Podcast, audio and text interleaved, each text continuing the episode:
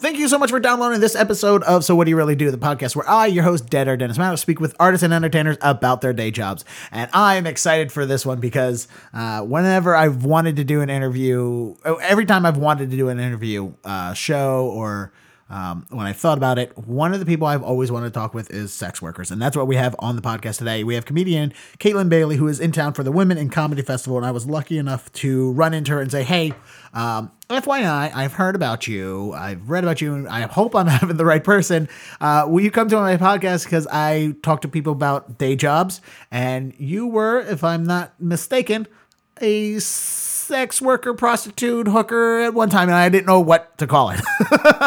What was the per- correct term and what would sound less insulting? And I was worried that I remembered it wrong. Like it was somebody else and I thought it was her. Luckily, uh, she was. And obviously that's what we talk about when we talk about the other thing she does and the uh, Cake Comedy Tour that she's on right now. You can go to cake comedy dot com.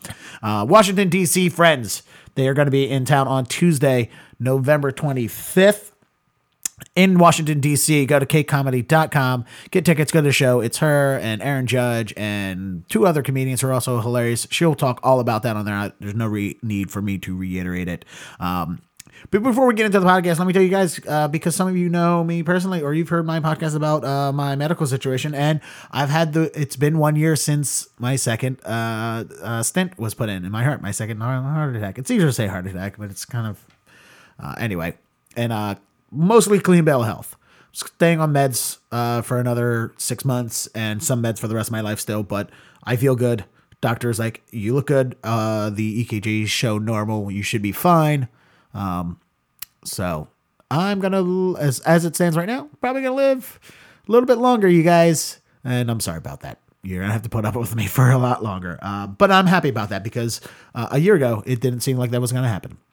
I didn't think I was going to make it here. So like New Year's was a big deal for me because I literally did not think I was going to make it to the end of the year last year, uh, between, you know, depression and the heart and everything and just being, uh, overshape, uh, overshape and out of weight, out of overweight and out of shape. I didn't think I was going to make it. And I did. Uh, I feel better. I've gained, I lost so much weight last year and then I gained some back and I'm back working to lose weight again because we have a Boston, I need to lose weight. And the Boston comedians, we have a weight loss challenge going on and I am losing miserably right now. And there's twelve hundred dollars on the line.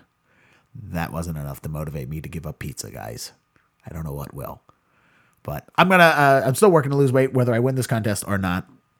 Because I want to be, uh, I want to be healthy again. I haven't been um, of a low weight in a very long time. Like the first half of my life, I was spent, I spent underweight, and then the second half I spent so massively overweight that I think uh, for the next portion, of the next sixteen years of my life, next eighteen years of my life, I'm gonna spend uh, maybe healthy living again. We'll see if I uh, make it that long. But anyway, I was really excited to have Kaytlin on the program because, like I said, I'm fascinated by sex work.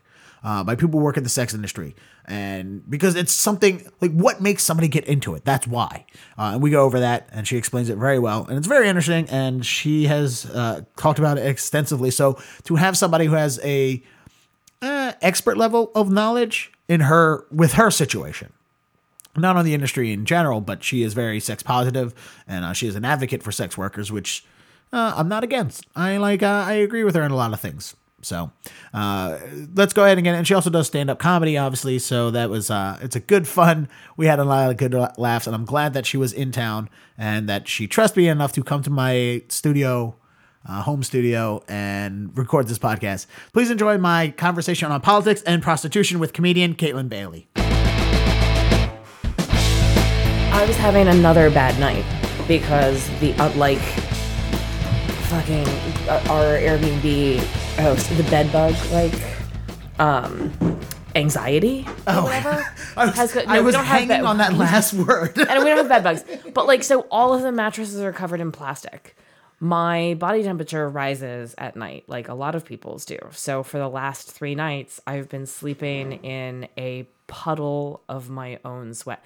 The sheets are soaking wet. My shirt is soaking wet. The pillows are soaking wet. I move. It's just fucking disgusting. And so, like, I, you know, I'm, I'm, it's, it's just fucking gross. So I can't sleep. So I'm, so I'm sleeping until like noon or one p.m., but it's not really sleep. I'm just vertical in a puddle of, oh, of, that's so gross. It's gross. So it, it, are the plastic above the sheets or below the sheets? The plastic is below the sheets. Okay. Uh, above the mattress. Okay, but so like, it's between the mattress and the sheets, but it's still... But I mean, the, still there, but the yeah. sheet is functionally worthless yes. as soon as it becomes wet, which happens eight minutes after I lie down. Yeah, and it just slides right off, I'm sure. Yeah, exactly. It's like a water slide. It's, it's a, a, slip it's a water slide. It's Griff's. Yeah. It's just Griff's. Oh, yeah. Are you in the one on Memorial Drive with everyone? The Airbnb on uh, like near Memorial Drive in Cambridge? I, I'm in Davis Square. Okay, then you're in a different oh, one. So, so no. I, know, uh, I don't know where I am. I'm, uh, I'm, I'm with the Cake Girls. That's where I'm at. They're okay. in charge of logistics. I booked I booked everything. I negotiated the money. I did all of that shit. Uh, and now they're in charge, and they know that I am functionally worthless and brain dead. They're you taking, do the you know, paperwork. They I take do, care exactly. of everything else. I negotiated the contracts and told them where we were going and when, and then they figured out how we're getting there and where we're sleeping and, like, making sure that I wake up and brush my teeth. Like, they're in charge of literally. I I just I hand Carrie Gravenson uh, and Erin and Abby my brain for the duration of the tour. Well, Erin Judge does seem like the mom type. She yeah, is a mom, yes. so... Yeah, so they, she uh, feeds me, and she makes sure that I'm sleeping, and she asks me how I feel, uh, and that sort of stuff. And then Carrie is like, hey... Who is funny and delightful. I met her oh, Thursday. Yeah, Carrie's fantastic. They're all yeah. fantastic. I mean... Oh, well, been, I know... Of Erin Judge, her and I never met. She was here in Boston before I moved here, and then she moved to New York. Yes. I know her through message board. She seems and now great she's in L A. She's really, really yes. great. Uh, because Last Comic Standing told her, "You need to be in L A." She goes, "Yes, yes, I do." And, so she and, now, and now she moved to L A. Yeah, uh, when Roseanne Barr tells you to move to L A, you just do that. Yeah, you do what Roseanne says, unless she's standing on a peanut farm spouting out crazy, and you're like, "Oh, this is this a different is not, Roseanne. This is different. This is, not, this yes. is a different thing, right?" Yeah, yeah. Uh, but I met Carrie on Thursday because I was at Doyle's in J P, mm-hmm. where her show was. I'm sitting there just getting a veggie burger before the show, and I. I can just see people walking in and I can look at them and go, oh, they're here for the show. Yes. But there's nobody at Doyle's to direct people to that place. So I'm just, I wave at them to catch everyone's attention. I'm like, it's in the back. That's so funny. And I catch Carrie's face and I point her back there. She walks up and goes, do, do, did I look lost? I'm like, no, I'm uh, associated with the, uh, uh, I'm associated with the comedy scene. I know everyone's face because I'm a weirdo. And she's right. like, okay. And then she just walked back and, and then like, she just That's... walked away. Yeah, you fucking creep. well, you it's... fucking weirdo. Which is oh, not wrong. Gee, no wonder she didn't a... agree to do this podcast. I'm kidding. Uh... I, work, I run a website where I promote the local comedy scene so I know everyone's face, but usually I know them from just like a Twitter profile. Right. So most of the time I have to just put a square around people's face and go, oh, Uh, now I know. I can't remember people I've slept with. Like, there's no, there's no part of my brain that like, like Erin Judge and I literally toured for. We met at the Cape Fear Comedy Festival in like two thousand ten, two thousand eleven, and then we toured together in two thousand twelve. We did ten cities. Fast forward a month later, and I just run into her at the creek in the cave, and I have no recollection. Like, I just cannot place this woman who is being super friendly. I just can't. Like, so I, I, so I've, I've learned, this has actually gotten me into a lot of trouble. I've learned to just affect familiarity with literally everyone. So I'm kind of like a child with, like, if you just offer me, like, I'll get in your van. Like, I assume that I've been in your van before and that we've done, like, van stuff and we must be, like, old van friends. Like, I don't... I just assume I'm a monster. You did a great job assuming Friday when we shook hands and you introduced yourself like... You're coming to my house in two days. Perfect. Great. Yes. Yeah, exactly. So you're right. Yeah, no, I'm really great with faces. And here I am, and it's fine. Yeah. You're, you're not going to rape me. No, not. Uh, I've had too many podcasts where this conversation has to come up where it's like, by the way, are you at all worried? Like, you willingly came to my house. Are you at all worried? Did Mm-mm. you, like, vet me with somebody? And they're no. like, no. Just. No. Well, one of them, uh, she was a comedian from New York who now lives in a... Um, Uh, uh, R V. Mm-hmm. And I shouldn't talk about that episode because I haven't finished editing it and it didn't come out because it came out right when my computer uh, cr- cr- crashed. um, and it's a long, it needs a lot of editing because, well, basically, I think the only reason she decided to do the podcast is she needed to do laundry. That's really She funny. was like, hey, here's a weird question when I come over to the podcast. Can, Can I, I do laundry? laundry? I was like, you I can totally do whatever you want. That didn't occur it. to me. I almost thought that, uh, offer it. I almost thought to offer it. I, I should have fucking done that. Yep, that's what I'm missed here for, laundry and conversation. Ugh, but missed. And then I realized Thursday, uh, Friday when we were talking uh, with Troy, when I was speaking with Troy, we met during the shooting of that uh, oh. thing that you and Troy did. We and I didn't even recognize you because, because I definitely I was no longer a reindeer. Uh, well, that and also that one was like, what? We'll get to that in a moment. But I uh, I knew about you before because I don't remember how I came across mm-hmm. you because I think someone maybe mentioned your name on a podcast or in conversation. I looked it up Uh, just assuming you're another comedian in New York, or maybe you came to town uh, to Boston before, and I looked you up and went, oh, that's who this is. Mm-hmm. And I was like, oh, I want to talk to her. She has interesting jobs and stuff. If I had realized that when you were doing Troy's thing, we would have done this a year ago. Oh. Or however month, Wait, during months shooting? Yeah, I would have asked No, we then. wouldn't have. And here's uh, why. Well, uh, I would have asked then. Yeah, I would yeah, have yeah. No, no, no. It's, it, like, but but so I didn't recognize you. Troy uh, Troy reached out to me on the internet, and we had like two phone conversations where I basically decided he like wasn't crazy. Okay. Like that was just, because I, I, I wasn't going to like take a four hour or five hour like overnight bus ride for somebody's like schizophrenic wet dream. Like yeah. that just wasn't going to happen. So I figured, like, Troy sent me some stuff. I was like, okay, this is a, a filmmaker. You know, he's not big, but he he's good. Like, we, I, I can, I like this story. We, so the the film that we worked on is a retelling of the story of Genesis, where I play the often written out character of Lilith. Yeah, which uh, I found the original woman. Afterwards. Like, yeah. After we talked about it uh, mm-hmm. in the cafe, I went on my way back home in Google and went, yeah, she's oh, fascinating. I love this character. She's How do great. I not know about yeah, her? Yeah, she's fantastic. I, I love her to death, and I think that she she speaks to uh, a kind of a womanhood that I respect. But anyway, so I do a show in New York the night before we're filming, which means I'm taking like a red-eye bus ride, you know, like a Chinatown bus. I arrive at some poor girl's house. I don't remember her name. At like five o'clock in the morning, uh, sleep on their couch for two hours, wake up, and go into hair and makeup. So in between every take, in full hair and makeup, which involved reindeer antlers for artistic reasons that uh, Troy can probably explain, but I never really dug into, um because I'm not a real actress. I was like, sure, yeah, you can just put that on my head. I'll just do what I was going to do anyway. It's fine. I'm just so, going to do it with a slight tilt in my neck. Yeah, That's exactly. All. Yeah, it's just, you know, like, do I use these? What are we doing?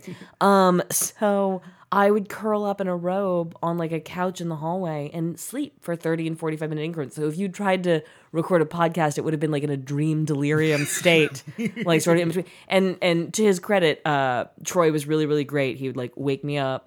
Um, when they were ready to shoot, I would do it and then go back to bed. Yeah, and uh, there wasn't lines to learn because it's uh, silent. It's silent. Film, right? It was yeah. a silent film. Yeah. Yeah, it's very artistic. He showed me a quick clip on what everything nice. looks like to stylize, and then I looked at it and went, oh, I think I've seen Andy, who also is in mm-hmm. the production, who plays God. Yeah. Um, I saw him post pictures, or maybe he sent me the trailer or something like that, and it, it is it's a cool, cool stylized it look. Is a it. Really stylized look. It is it we are naked, and also it is not porn, uh, but it is it's beautiful. It's a really, really layered, like se- like filmed animation kind of thing. It's it's really yeah, it's very gorgeous. Bakshi, which is uh, Walter Bakshi, oh, the guy who did the Lord of the Ring cartoons, um, and the, yeah. Hobbit, the Lord of the Ring cartoons, yeah, the so Hobbit, the Hobbit, where it's yeah. like the script. Uh, you basically take the fi- you shoot it on film. And then you draw over the film. That's how they did it back then. I don't wow. know how they do it digitally. But literally, if you watch those Lord of the Rings cartoons, like the second one, mm-hmm. they literally animated on top of the actual like sixteen millimeter film. And that's how they made that, which is crazy, insane. But it looks It looks cool. really, really cool. Yes. Yeah. So that's good. And that's coming out because I'm going to, I should talk to Troy. When is that coming out? May sixth. May sixth. At the Capitol Theater in Arlington. Yes.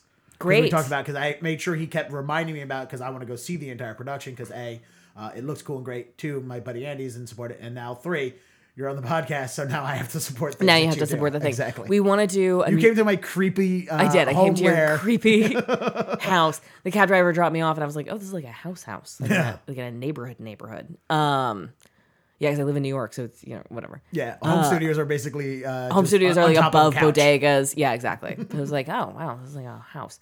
But um, yeah, sorry that studio's in transition mode, so there's like things aren't working right, and that's the other reason why I've stopped things. Like, yeah, you can't tell, but I look at it and go, "Oh, the studio's a wreck," and everyone else is like, "You got microphones, no you idea. have a, you have seventeen monitors, you have a framed poster, you're fucking crushing it." And I also have my Normburger award from uh, Cheers because I ate a big, huge, fat burger because I am a big, fat fatty. Yay. But let's go back to the, the tour. So the uh, is it just the cake girls? It's the, yeah, it's the, the cake, cake girls. Women? We're doing um, Boston to Atlanta and then back to New York. So we're oh, going to be, okay. so we just did our Boston show. I'm performing tonight. I don't think this podcast is going to be out in time, but I'm going to be at Improv Boston by my lonesome. Um, but to, tomorrow, or yeah, wait, is it tomorrow?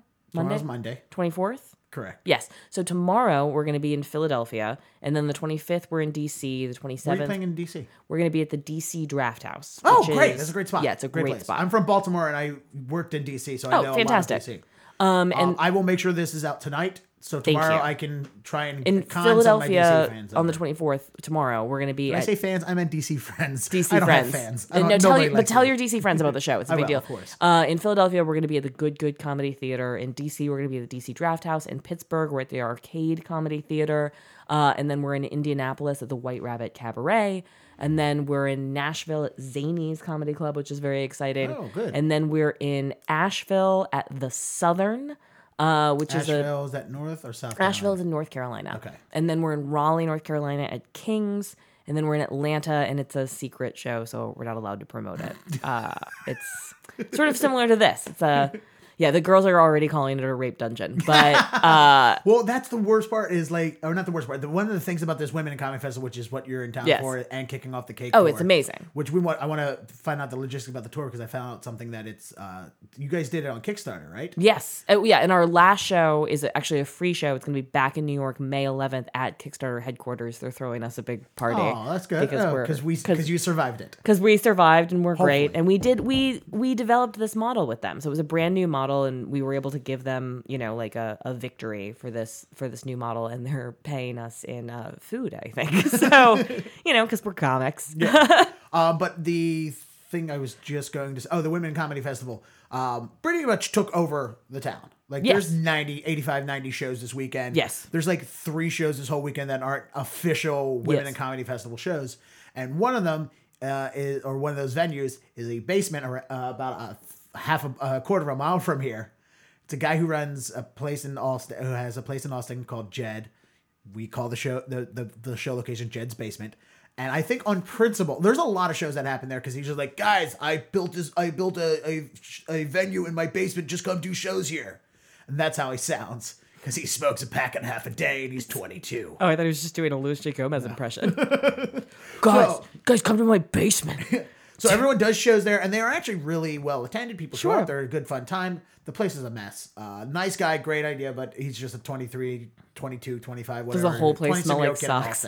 Uh, it smells like ashtrays and dog fur. Anyway, can't imagine why the Women in Comedy Festival wouldn't be all over that venue. I think just on principle, next year for the Women in Comedy Festival, we need to do it at Jed's Basement. I think we need to have a Women in Comedy Festival show at Jed's Basement, and I think just because should... it's the last place you would have a Women in Comedy. I think that show. we should do. I think we should. Uh, I, I think we should call it a rape dungeon show, and I think we should be doing all women in comedy uh, performers doing exclusively their their rape jokes. I think that that would be that'd be a great show. Uh, next year, if you're in the festival, you and me, we will produce and put that show We will together. produce that. I know there are lots and lots of women with amazing rape jokes. I think it would be a really fun way to, like, take the power back because it's, like, all female perspective rape jokes would be, which would be great. Yes. All right. So talking about the tour with Kickstarter. Yes. Um, how did this get, how did you get the idea to do a Kickstarter tour? Because I, I know lots had... of people use Kickstarter to start things. Yes. And sometimes they're unsuccessful, yes. but this was in conjunction this with Kickstarter. This was in conjunction with Kickstarter. So we, the, the tour tour itself is already a Kickstarter success story because when we started the Pink Collar Comedy Tour, we got our initial startup capital for like posters and gas and car rental and all that shit through a Kickstarter campaign. I think we raised like three or six thousand dollars uh, five or six years ago. Um, but was then Kickstarter around five six years ago? Has it been that long? Yeah, it's, yeah, they yeah they're around. Jeez, I feel like it's only been like two or three years. Well, we were doing it before it was like. Hip and trendy, yeah. Yeah, we, they, yeah. I was like, how do I get seed money? And somebody was like, blow me. And I was like, there's got to be another way. Yeah. um, so I got drunk at the Brooklyn and Comedy Festival party, which was being hosted by Kickstarter because they're one of their sponsors. And I, you know, was whining essentially at Taylor, who was the head of comedy at Kickstarter, that we... Ha- that we've been touring for five years and that it's usually amazing, but sometimes we lose money. And I just wish there was some mechanism to be able to decide whether a town was going to like us or not. Like whether, you know, I wanted to avoid performing for six confused people at a V F W because some producer yeah. lied to us or themselves about what they were doing. We're you're trying so to dependent. narrow down your audience in a city you've never been to. Exactly. Before. Right. Or trying to like get that promotion wheel started where I can figure out whether a producer is like, you know, a barely functioning alcoholic or like a high functioning alcoholic. Like I'll work with a high functioning alcoholic all day, but I can't be a part of your bottoming out story, not with these other three girls. Yeah. Like we've got, there's too much on the line. Like, yeah, Abby's like a T V star now. So let's get our shit together. And so um, Taylor basically like thought about it for a second and said, I thought we could do that. And I think we can do that. So four meetings later, we came up with this model of like revolving Kickstarters that are city focused, where we ask a city, do you want us to come to your town? Uh, if so, support the tour, tell your friends. If not, we're not fucking coming. And we were able to pre-sell tickets before approaching a venue, which put us in a much better negotiation uh, position. When we went to a venue and we said we've already sold one thousand dollars worth of tickets, it makes it a lot easier to like negotiate door deals that make sense. Yeah. And to say like, we're not fucking kidding. We're not fucking around. You know, this isn't our first rodeo. So it helps us overcome that kind of systemic sexism of like, are you girls sure you can do like a big girl comedy show? And we're like, do you want us? Do you want our fucking money or not? We've got objective metrics here. You don't have to depend on your idea of what you think a comedy show looks like. Well, you guys also did it. Uh, so uh, first off, before I even ask about the tickets, mm-hmm. did you? Is there any of the cities that you had planned that just it didn't sell? You're like, all right, F it. We had to refund twelve tickets because nobody bought them. No, no. So every show, city, every show funded. Uh, is that because of the pro- promotion matrix? It was able to hit the people specifically no, it's in those be- areas? It's because I had a lot of ego riding on this. And I just, once I dig into a problem, I like I canvassed for tickets in Pittsburgh, Philadelphia, D C. Um, I was cold calling people in Asheville. I mean, like it's, I'm a, I'm an, I'm an insane person. And I come from a campaign fundraising background. So like you give me a fundraising objective, we're going to hit that fucking objective. Right. Yeah. Okay. Now, you guys did different price tickets to know what kind of venue. Yeah, we have. Well, we've always we've always been an each according to his ability kind of tour. So, like, our very first merch was buttons. And we didn't have a price on the buttons, but it would be like for a donation of any amount, we'll just give you a button. And some people gave us a dollar and some people gave us like twenty bucks. We got two hundred dollars once for a button from somebody who was just like, we really like what you girls are doing and we, we want, want you to do more you. of it. We want you. So we have this weird combination of like, you know, traditional ticket sales, traditional market stuff with a weird like philanthropy sort of charity nonprofit thing yeah. happening. So uh, I just didn't want anyone who wanted to come see our show to not do that because our ticket prices were too expensive. But also a huge chunk of our fan base, they want to support the arts. So tickets are twenty-five dollars. Unless that's too much for you, in which case they're ten. Yeah. And if you show up at the door and make eye contact with me, I'll probably let you in for five dollars. Like and like I'm just I'm a sucker on that because we we yeah, do. If you're not staring at your shoes, then you have a five dollar bill. Yes, exactly. It's yeah, it's or whatever. Or you just probably like, well, I'll tweet about it. Now I have eighteen followers. Like I don't I don't care. I, I want people that want to come see the show to yeah. be able to do that, but I also want us to be able to like pay for gas to go to the next show, to do it for the next people that want exactly it. Gas, so. Hotels. I want us to be able to eat. I want us, you know, we, we're not, we're grown ass ladies. Like, and this is what we want to do for a living. So twenty-five dollars I think is what the show is worth. But if you can't pay that, we want you there anyway. Yeah. Yeah. Well, that's great. A, a show with an engaged audience it, yes. is always more fun, even if they're smaller, than a large audience that's meh into it. Yes. I was actually reading about this. Um, somebody who is super famous, I think it's Billy, yeah, Billy Joel, um, actually, the one of the secrets to his success and why his concerts are so much fun is they actually reserve the first four rows for enthusiastic people that bought nosebleed seats. And they just pick them out oh. randomly at the concert and say, like, so if you show up early and look really enthusiastic, a scouter might take your, you know, ten dollar tickets and turn it into like a four hundred dollars fucking concert ticket. ticket because those tickets tend to go to like super rich people who might oh, yeah. be like disengaged or like on their phone or doing whatever. But a people super huge Billy Joel fan is going to make the whole concert experience for everyone around them more exciting. Yeah, and when you're in a stadium like that, it's not like he can see past the fourth row anyway. Exactly. So he doesn't he doesn't want to know that there's somebody with a sign yelling, something else other than music or a piano yes. man. Yes. And that's the song, you know, they want to hear something that uh, one of his deep cuts because they're that big of a fan. Exactly. He doesn't want them in the back in the dark where he can't see them. He wants them in the he front. He wants them up front. Yeah. That's awesome. Was exactly. That, did he start doing that with Madison Square Garden or is that no always his thing? No idea. Okay. That's, I don't know. Because he did a residency at Madison Square Garden, which I think is still going. And he kept yes. saying, I'm going to keep doing Madison Square Garden on until, the off days until it doesn't sell until out. Until it doesn't work. Yeah, exactly. The first time it doesn't sell out, I'm done. He's It's so interesting because he just dominated the charts for now two different like time periods in music, two yeah. generations. And like I think there's a, whatever. The article was interesting, but that it sort of reminded me of that. It's like we'd rather have enthusiasm in the audience for us than...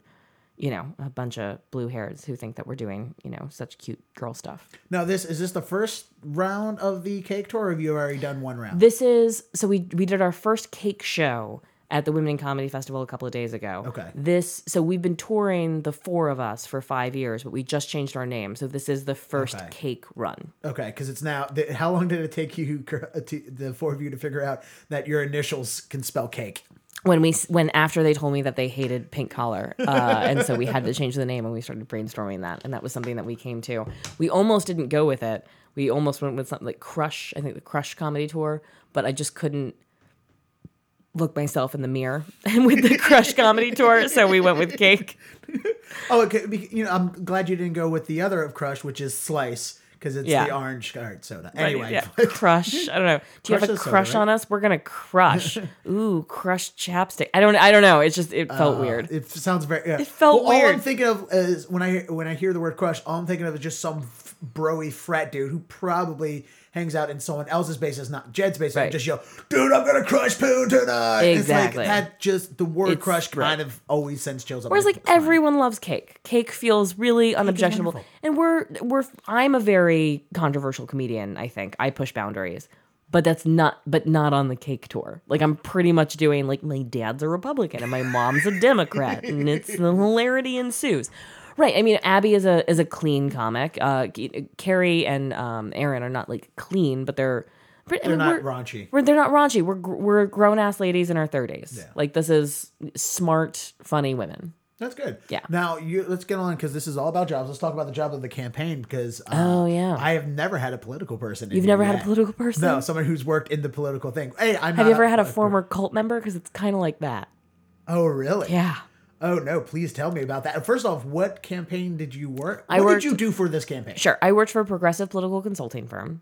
Um, wow, that's a lot of words. Slow it down for sure. me. I'm done when it comes to politics. So, okay, let me... So you live in Boston, right? I do. Do you know originally the, from Baltimore, though. Do you know the people that stand in the streets of Boston are like, hey, do you have a minute for insert organization here? I'm sure I do, but I have headphones on and I'm really good at ignoring people. Right, but you've but, seen them. Yes. I was their boss in twelve cities. Okay, so basically the people that harass other people on the street for uh, like money, work. Signatures, letter writing. It, I worked for a lot of different kinds of campaigns, so not all of it was fundraising, although the majority of it was fundraising. But we also did voter persuasion, get out the vote, and we did a targeted uh, letter writing campaign actually in Indiana that I'm probably most proud of. Targeted letter writing campaign. Mm-hmm. What is that? We were trying to move a piece of legislation out of the Senate subcommittee. It was the American Clean Energy and American Jobs Bill. This was two thousand nine, I think, when we still had like hope yeah. um, that things could happen. And that bill would have essentially redirected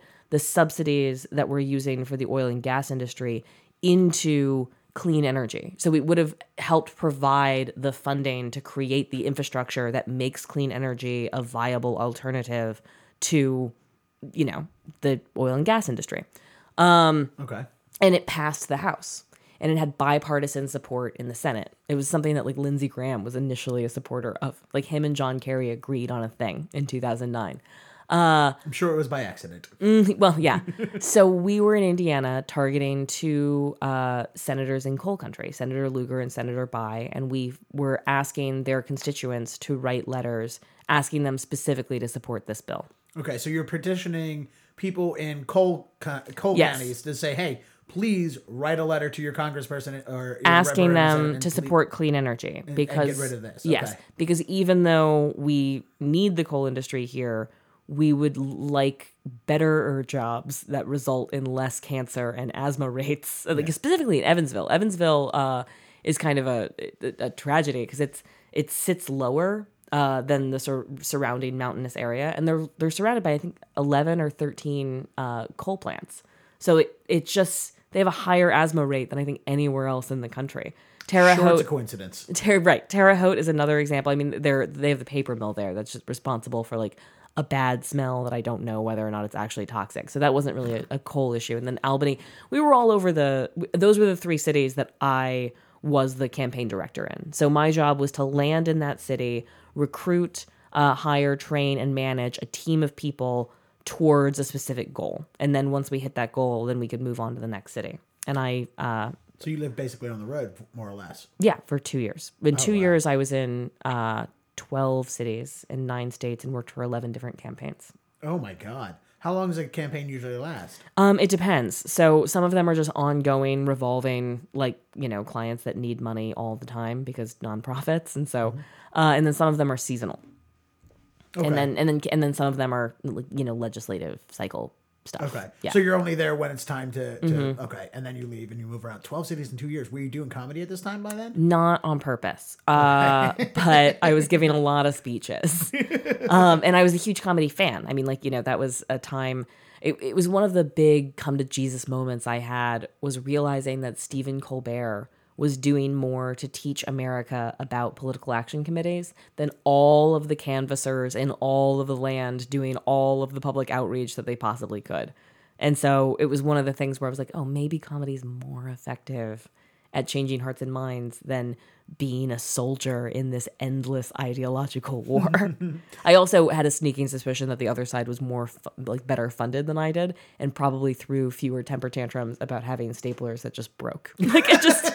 That was my big, my big anxiety. Like I, the rage that I had directed at the stapler in our office. It's, it's like they, they would ship. The computer was one thing. They, we were regularly shipping uh, broken computers to different fucking campaign offices all over the country. Where it's like, well, this one broke down in Indiana, but like, see if it works in San Francisco. Like, I mean, just it's the San Francisco stupid. Air, yes. Yeah, yeah, yeah. Find someone in San Francisco to maybe make this nineteen ninety-six P C machine work, and like make it do. Ex- I don't know. Uh, it's but a broken the, computer shell game, basically. Oh my God! And the fucking the fucking stapler. We and also, so not only was the stapler broken a huge chunk of the time. Please tell me more about the stapler, Milton. I'm. I, Listen. Tell me more about your swing line. We were also at one point during the two thousand ten election campaign when I was in Philadelphia. So we were doing, uh, at that point, we were doing voter get out the vote. So we started with voter persuasion, which is basically list building, and then had moved on to to get out the vote. And so we're hiring forty new people a day. Oh, and nobody knows where the one sometimes functioning stapler is. And we need it every eight minutes all day. Like, at what point do you just go, I, I don't care, I'm going to Staples with my own paycheck? Oh, no, don't get me started on budget. Oh, oh, the paperwork involved in replacing an item that it said on a byline that we already had. Don't get me started. And was I going to spend any of my money at that point? No, that's how I bankrupted myself the first year. Oh, so you already figured it out. Okay. I already figured it out, yeah, because at that point I was working one hundred twenty hours a week for twenty thousand dollars a year. So it's like, it's...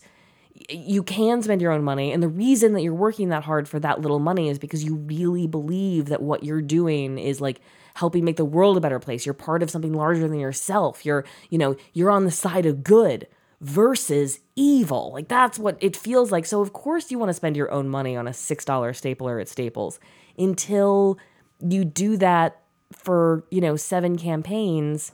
And you're like, why don't I have enough money for toilet paper? Like this yeah. is... You look at your bank statement, it's like, oh, it's because I bought eighteen hundred that I won't be reimbursed for because I didn't go through the process of getting that thing, you know, checked off on the box of shit that somebody that isn't in the campaign thinks we need. Yeah.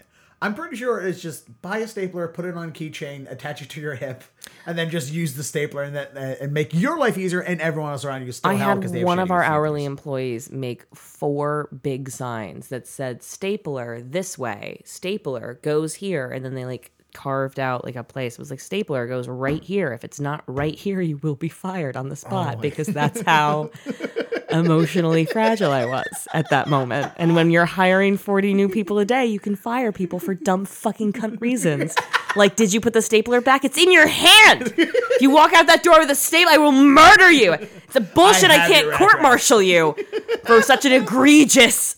Anyway, yeah, so I... And, and meanwhile, you're dealing with kids. You're not dealing with adults who have, like, functioning... Uh, yeah, uh, who are functioning, brain-thinking people. You're well, dealing you're, with you're, kids who have ideologies, and they're yes, also responsible. It's fucking... It's a goddamn nightmare. It's like The West Wing meets being a kindergarten teacher. Like, it was just... It was... It, and and you become your worst self. When you're when you're sleep-deprived, stressed out, you think you're on the side of good versus evil, and you have, like, a little bit of power. Yeah. Oh, I was a... I, I became a monster. I gained forty pounds on Adderall, which is like almost impossible.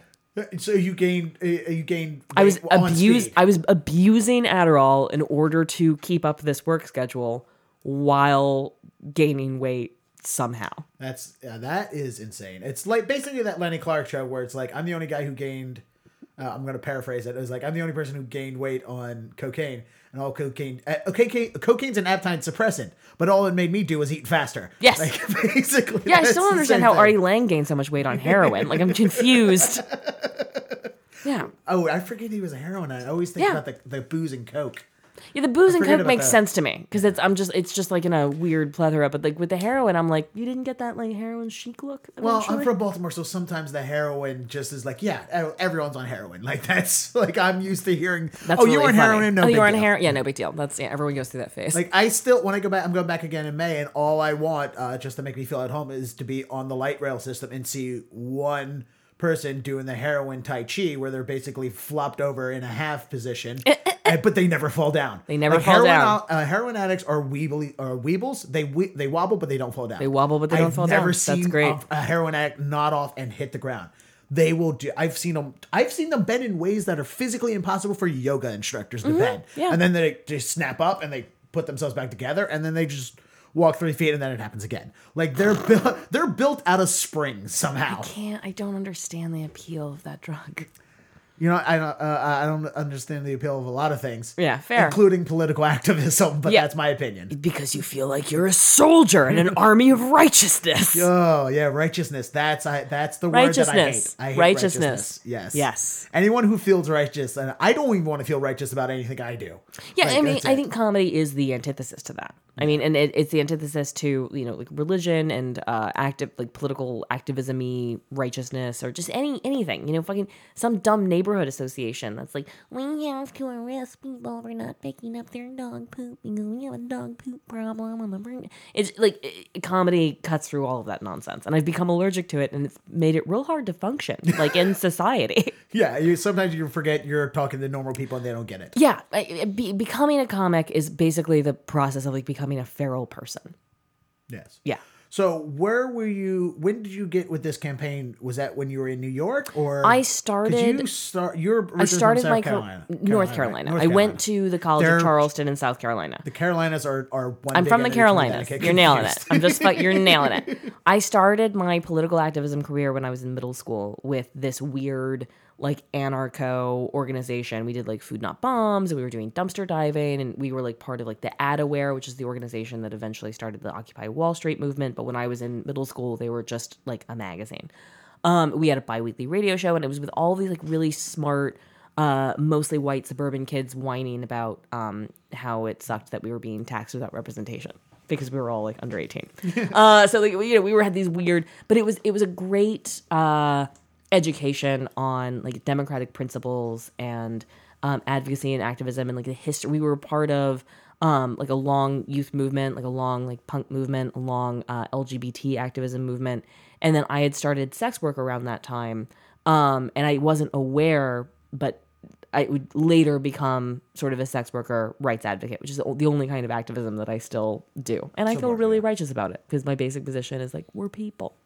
Um, After that, I became sexually active, so I decided to volunteer for Planned Parenthood because I wanted to get shit done.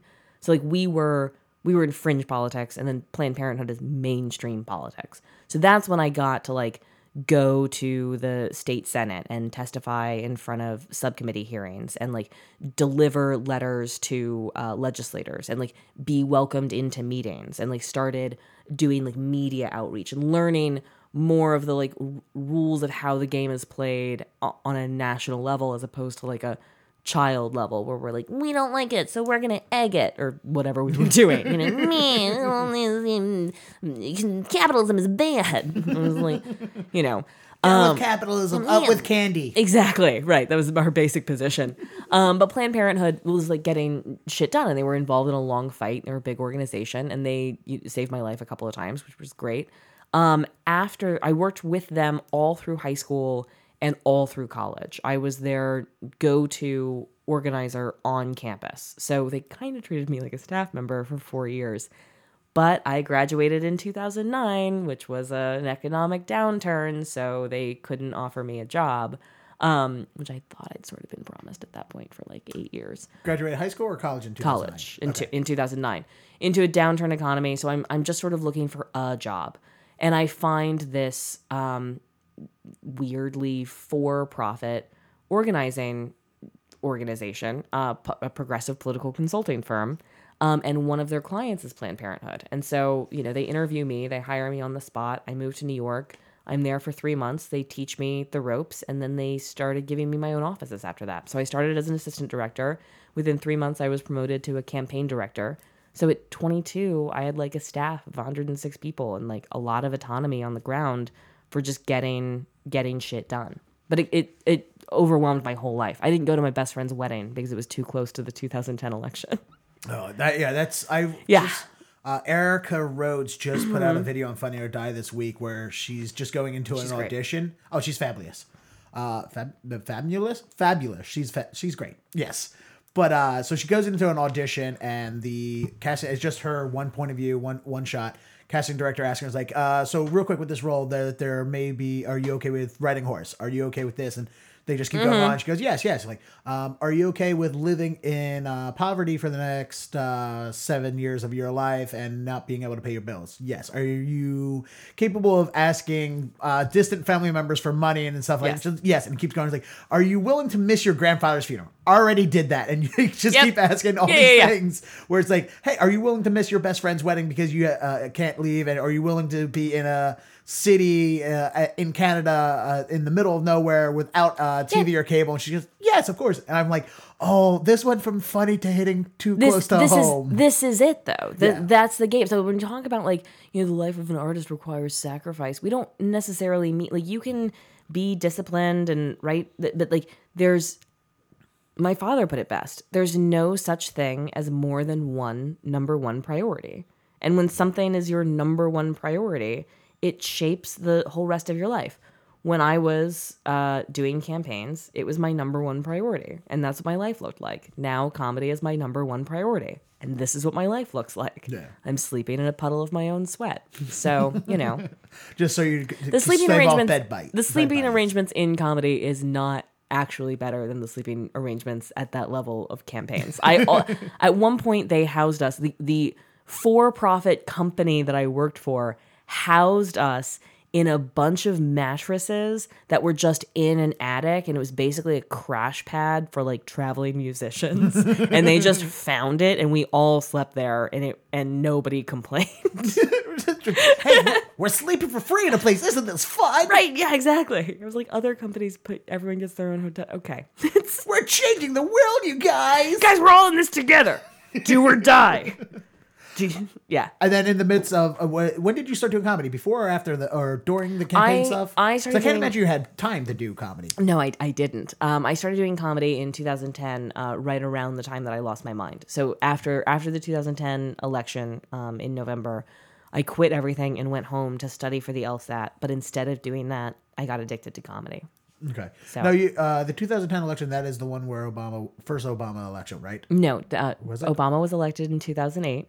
two thousand eight, okay. twenty ten oh, was... was the backlash election where we lost the House, the, House, the Senate, and okay. most importantly, for the kind of ramifications that we're dealing with the, today, state houses all over the country went bright red.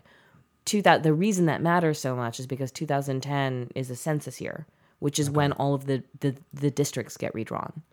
So all of the districts got re- gerrymandered to preserve a Republican majority through twenty twenty. Oh, so geez. Even though the political tides have shifted, we're not going to see the result of that because of gerrymandering and voter suppression.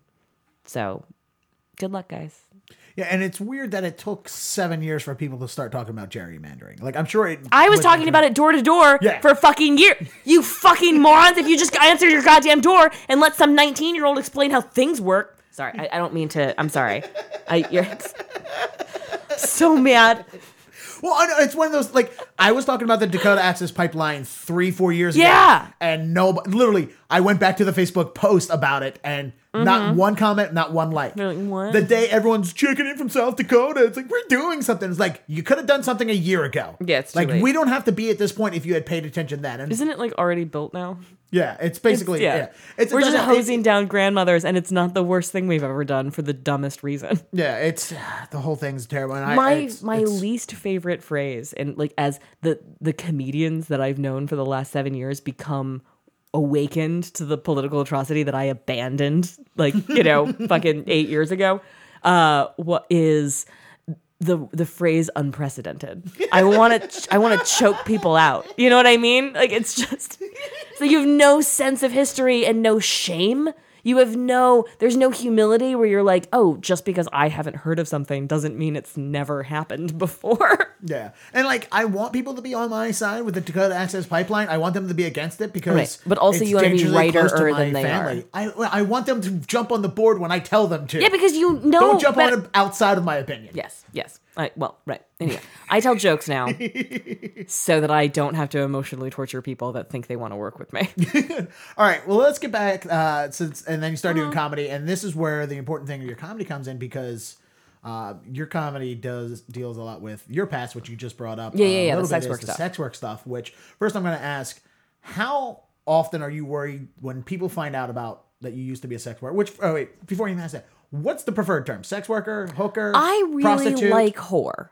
Nobody, I love the word whore. Nobody else does. I really do like to think. I'm, I, I like the word whore. I like the it's way it feels in my word. Mouth. I don't. There's no. There's no part of me that takes a negative thing. Like you say streetwalker, and I'm like, that's not what I did. I have to correct you. You know, like it, uh, I was an internet whore. Yeah, provider feels weird, yeah. Stupid. Escort is. Escort is accurate. It's uh, it's accurate, but it's also it's a it's a euphemism. You know. Well, it's it, yeah. It's when we refer to the, there are women who are escorts that won't who are legitimate escorts that won't have sex with you. Sure, escorting there is are. A, escorting when, technically is not supposed to be sex, but there, it's sure. Uh, okay. Whatever. Fine. I, when I mean, look, when I was doing full service sex work, explicitly selling sex for money, I had about thirty or forty percent of my clients that never engaged in, in penetrative vaginal sex with me because they had erectile dysfunction or they were germaphobes or they drew some bright red moral line in the sand where they could, like, you know, go down on me but not fuck me. Or they wanted to, like, lay and, you know, give me a massage while they told me stories that their whole family's gotten tired of twenty years ago. Like, we we were doing this kind of emotional labor stuff that wasn't really sex. So I don't know that the presence of, like, sex or not sex is the best metric for, you know, th- I think sex work is a really big umbrella. You okay. know, I think it webcam girls, strippers, mm-hmm. porn stars, I think Hooters waitresses, like I'm, I want everyone that identifies as a sex worker to get on board with uh, talking about it because yeah, it's the only I'm, way we're going to get rid of the stigma. I'm, we need a coming out movement the way that the L G B T, the way that Harvey Milk started the uh, coming out movement for the L G B T community. So you're obviously a proponent that you want uh, sex working legalized across the board? Decriminalized. I want it decriminalized. Okay. Do you and want me to explain difference? The difference between... Please. Le- sure. So, I like, mean, for the listeners. Sure. For uh, yeah, absolutely. Dumb fucks that they are. Uh, legalized prostitution is what you have in Nevada. Okay? So that is a state, the only state, with legal prostitution. And it also has the highest arrest rate per capita for prostitution in the entire country. They because, arrest people for doing something that they le- because it's legal. Not re- it's it's legal, but it's not decriminalized, which means you are only allowed to operate out of licensed brothels, which okay. are widely considered to be exploitative. You have to work twelve-hour shifts. You can't do it on your own schedule. You have to give half your money to the brothel. You have to give another huge chunk of your income to the state. You have to do all of these stupid fucking laws. You have to get tested for S T Ds weekly that you pay for. They're like nickel and diming the fuck out of you to work in these brothels that are only allowed to be in counties with like a population less than seven hundred thousand, which means there are no legal brothels in Las fucking Vegas. So if you want to make money in Nevada selling sex, where are you going to go? Off the strip, apparently. Exactly. Vegas. But there's no legal option for you there. Yeah, you want to go to, right. on, on so the strip to do it, but you have to then I, leave the strip to do it, which is no man's land from it, what I hear. It is no man's land. It's your, it's in a desert. Yeah. And so the, and whatever, the brothels are failing because they're, they're stupid. But like it's, it's, I would be fine with legalized prostitution if legislators didn't hate whores so much. But because there's so much vitriol and discrimination and they just don't want it around and they think we're filthy, we need to be like isolated and treated like second-class citizens. Like when you work as a at a legal brothel in Nevada, you have to register with the sheriff's office and like get a working prostitute card. I love that idea. Right? Do you understand? Like But I but I could understand why somebody wouldn't want to do that. I guess it, there's there. Well, we still have a stigma on it. I think if, if we right. make it acceptable, this, legal, yes. that you shouldn't like. Hey, look, I'm gonna go get my sex worker's card. Like, sure. Uh, I like I, I don't I. The only thing I can attribute to in my mind is I think it should be uh, similar to how we're d- treating uh, marijuana, where you need to go get a marijuana card. You have to go to a doctor, get a marijuana card, and I'm just guessing that. I've if never actually had, thought about making it legal or decriminalize or any of that stuff. Right. But I think we in this conversation, like, I'm thinking, why not do it the same way that we do, we're treating marijuana, where they should be taxed uh, to some point? No, I th- no I, I'm not against taxation. I'm against, like, sin tax, basically. The okay. like, tax rate is not, it's not like a regular income tax. It's a prostitute income tax, okay. which is dirty, dirty, filthy money that has to be ta- So it's... It's it's a sin tax, and it, the stigma informs the legislative process, which results in a myriad of just dumb laws that negatively impact the lives of sex workers for no other reason than it's like some old white guy didn't like the idea of them being able to go out in their town after eight p.m. So, like, for example, there are brothels in Nevada um, with laws that you, if you leave the premises of the brothel and then return, you have to be retested for S T Ds. Like every whore is just going like so if she wants to like pick up her kids From or like school. or like yeah or, or go to ha- Starbucks or do anything. It's yeah, so they're they're basically like entrapped in these places and the and then of course the it's like if you worked at a restaurant, right? And your manager was empowered by the state to like dictate your every move. Every yeah. Yes. Like, hey, I just went out for I, I just went out to get something out of my car and come back. I, I, wash those hands again for three minutes. Oh, and it's going to cost you forty dollars. Yeah, okay. Yeah, that's excessive and uh, stupid. And it comes from a vi- it comes from a visceral hatred of yeah. whores. Because I I, for, I formally agree with they should be tested very regularly. Yeah, of course. Because but like they do it. So for example, in Nevada, it, instead of instead of getting a blood test like every other person that like gets S T Ds in two thousand seventeen, they have to do the old Pap smear version of it. So like it's written into the law that they have to do like the least efficient, most painful version of an S T D oh, that's test. Just ridiculous. That, right. Like it's stuff like that. Like it's just, it's like, it's, these are things that sound like a good idea in theory, but are actually really bad in practice. Also, this idea that sex workers ought to be vigorously tested comes from an idea that sex workers are a, like are more likely to have S T Ds than the average population. They're not. I've never, most sex workers have fewer rates of S T Ds than the regular population. And I'll give you an example out of my, my real life, okay? So I worked as a sex worker for a year and a half, right? I never, not once, had a single client even suggest that we do anything without a condom. I blew people with condoms. I gave hand jobs with condoms. They fucked me with condoms. Everyone's using a condom because I am a paid professional prostitute and we are engaging in objectively casual sex. I pick up some dude at a bar and he's like, I don't sleep with a lot of random people. I mean, do you? Like, I don't have any condom. I mean, oh, you carry condoms? Do you, like, fucking do this a lot? Like, dudes are trying to slut-shame me into not using a condom. And, like, pe- I, men in recreational sex, where I'm having free sex with people, will try to, like, slip condom. There's so much bullshit outside of the codified, organized, like, quid pro... Like, there's a structure in sex work, right? Yeah. I'm selling this. I These are the boundaries that I'm enforcing. When I tell you I'm using a condom, you hear me. But when I say that to just a dude I'm sleeping with, they're like, well, that's a suggestion. Yeah, well, do you think it, uh, part of it is due to, I'm having sex with a hooker. Yes. I, I need to have a condom. Like, uh, yes. It's co- fear, fear-based condom? Yes.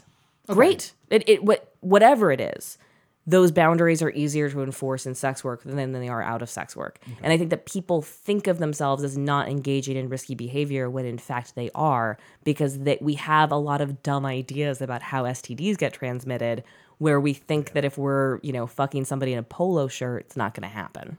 Yeah, I grew up in the nineties, uh, late eighties and, and through the nineties with the AIDS scare. Yep. Uh, and I was very well versed on all the facts of AIDS as uh, through middle school, high school, mm-hmm. and into college. And I grew up listening to Loveline, so I became very fearful of S T Ds yes. at a very early age, which really put a huge slow down mm-hmm. on the growth of my, my sexual growth as a, as a person. Mm-hmm. Like, even to this day, I'm still petrified of anybody. Anybody could have an S T D. So it's like, mm-hmm. even if casual sex with a woman outside of, uh, uh, you know, not, uh, I've obviously never been with a hooker, but I will explain, mm-hmm. uh, I had sex with a stripper for money. So I guess that makes her a hooker, but, or yeah, that's definitely, her, yeah, yeah okay. Yeah. That's, yeah, you're right. It does. No, I'm on the side of that, but it wasn't anyway, point being, uh, that's really funny. Yeah. Oh, I have so I have two really good ones uh, that we'll get to before the end of the podcast, uh, just because they're fun experiences for me. But you hear to me talk like, about. But, but, but th- this is not something I'm making up based yeah. on anecdotal evidence, right? No, no, the Guttmacher Institute yeah. has no, no, no. It's not just my experience, which is anecdotal evidence. The oh, Guttmacher okay. Institute has studied this. There are organizations out there who have surveyed sex worker communities all over the fucking world. It the only places that sex workers have a higher incident of S T Ds is if they are unable to use condoms because condoms are not available or condoms are used against them in a court of law, and they don't have access to, like, medical care, basically.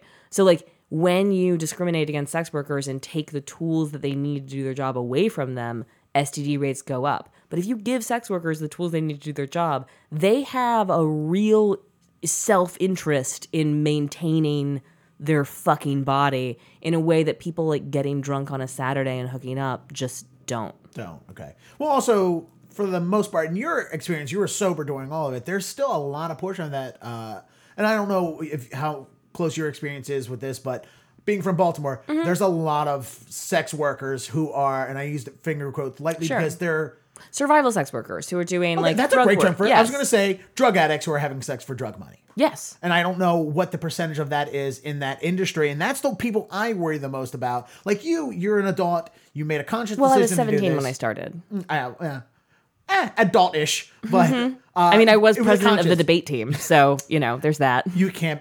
Uh, that is the most adult thing I've ever heard. But I got well, a speeding a conscious... ticket going one hundred six miles an hour in a sixty-five because I was late for a mock trial. And I told the police officer that, and he wrote me a warning ticket. Excellent. I'm on, like, you're in your little debate. I'm like, yeah, outfit. I'm on my, and my little, like, my, like, yeah, with my, my blazer. Fake, yeah, exactly. I'm so sorry, officer, but I'm, I'm, I'm opening an attorney and I'm late for a mock trial.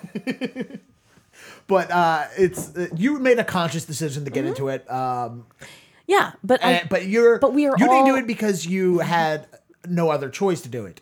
Like, and I'm I've, sure most of the people you associated, associated with or it's, or, people who made a conscious decision sure, to get it. But There's I the people didn't, who didn't make a conscious decision, I just didn't like feel, who didn't know better to do. I didn't feel like I had a choice about working at Starbucks. And I felt super exploited and it was super harmful for my health. But I ran out of fucking options and they were the only people that hired me. And like it was it was traumatic. It, it was awful. We are all making choices based on the things that are available to us, right? So I think that wage slavery is terrible. I think that the choices that people make coming from a place of poverty is fucking awful across the board, whether they choose to be, you know, a fucking retail servant or they choose to like give blowjobs or they choose to sell drugs or they choose to, like we're all kind of making choices within the limitations of our own lives and our own options. I think there's so much like There's so many fucking problems with the way that we do that. But sex work is not uniquely exploitative. It's one of many options, but we've just gotten super precious with it, and we've chosen to vilify it in a way that is really unfair given like how it actually operates. So the things that make sex work dangerous are because it's a black market. Like, if that makes sense. Like, yeah. so the sa- the reason, it's why pharmacists and drug dealers have very different lives, even though they do the, the same, same thing. thing. Yeah. I get it. Okay. Well, let me ask you this. And you're... Through your eyes, mm-hmm. how many people that you associated with in the business, mm-hmm. like, I don't know if you call them coworkers or yeah. people you've met since then, how many of those people do you look at that didn't have a choice? Like, they were dependent on drugs, or they were dependent for money, or they're mentally ill, and that's the way they saw. And I don't want to picture a large portion of those people as any of these things, but I think that is the ones that we see the most. I think that visually, yeah, right. But it's kind of like it's a it's a it's a deeply harmful stereotype that I think gets misrepresented um, a lot. Um, I think that you know a lot of the. So, for example, um, labor laws, right? Mm-hmm. So there's like an unintended consequence. So you have somebody who's running away from an abusive home at twelve or thirteen or fourteen years old, right? Mm-hmm. And they're not allowed to participate in the legal market. They're not allowed to get a job because they're under the age of fifteen, right? So what are what are the options that are available to them? Uh, theft. Okay. Uh, and turning tricks. And... I'm going to go with, the, or uh, working under the table, illegal work. Yeah, right, yeah. So like the, the, inform, the informal econ- economy is available to them. They're super vulnerable. Almost no matter what kind of work they're doing, they might they might be exploited, whether it's mowing lawns or it's fucking, you know, doing, uh, you know, hustling drugs, or whether it's it's selling sex, right? So like exploitation in that sort of realm is not unique to th- sex work, but it's a part of it. What I have sort of found in sex work is that it's a it's a community. So like that person's going to hook up with somebody who's older than they are, who knows more, that's going to help them navigate and, and self-advocate and figure out like their own boundaries and help try to mitigate the damage of that. But I you know, like I I was seventeen and and people were super protective and uh, of me. Like I had a it, Uh, when I was um, when I was seventeen, uh, I worked as an independent. So that like there, so there's no pimp. It's just me and my computer and my email address and my cell phone, and like that's it. And uh, and this is before I could get emails on my phone, so it was like real complicated.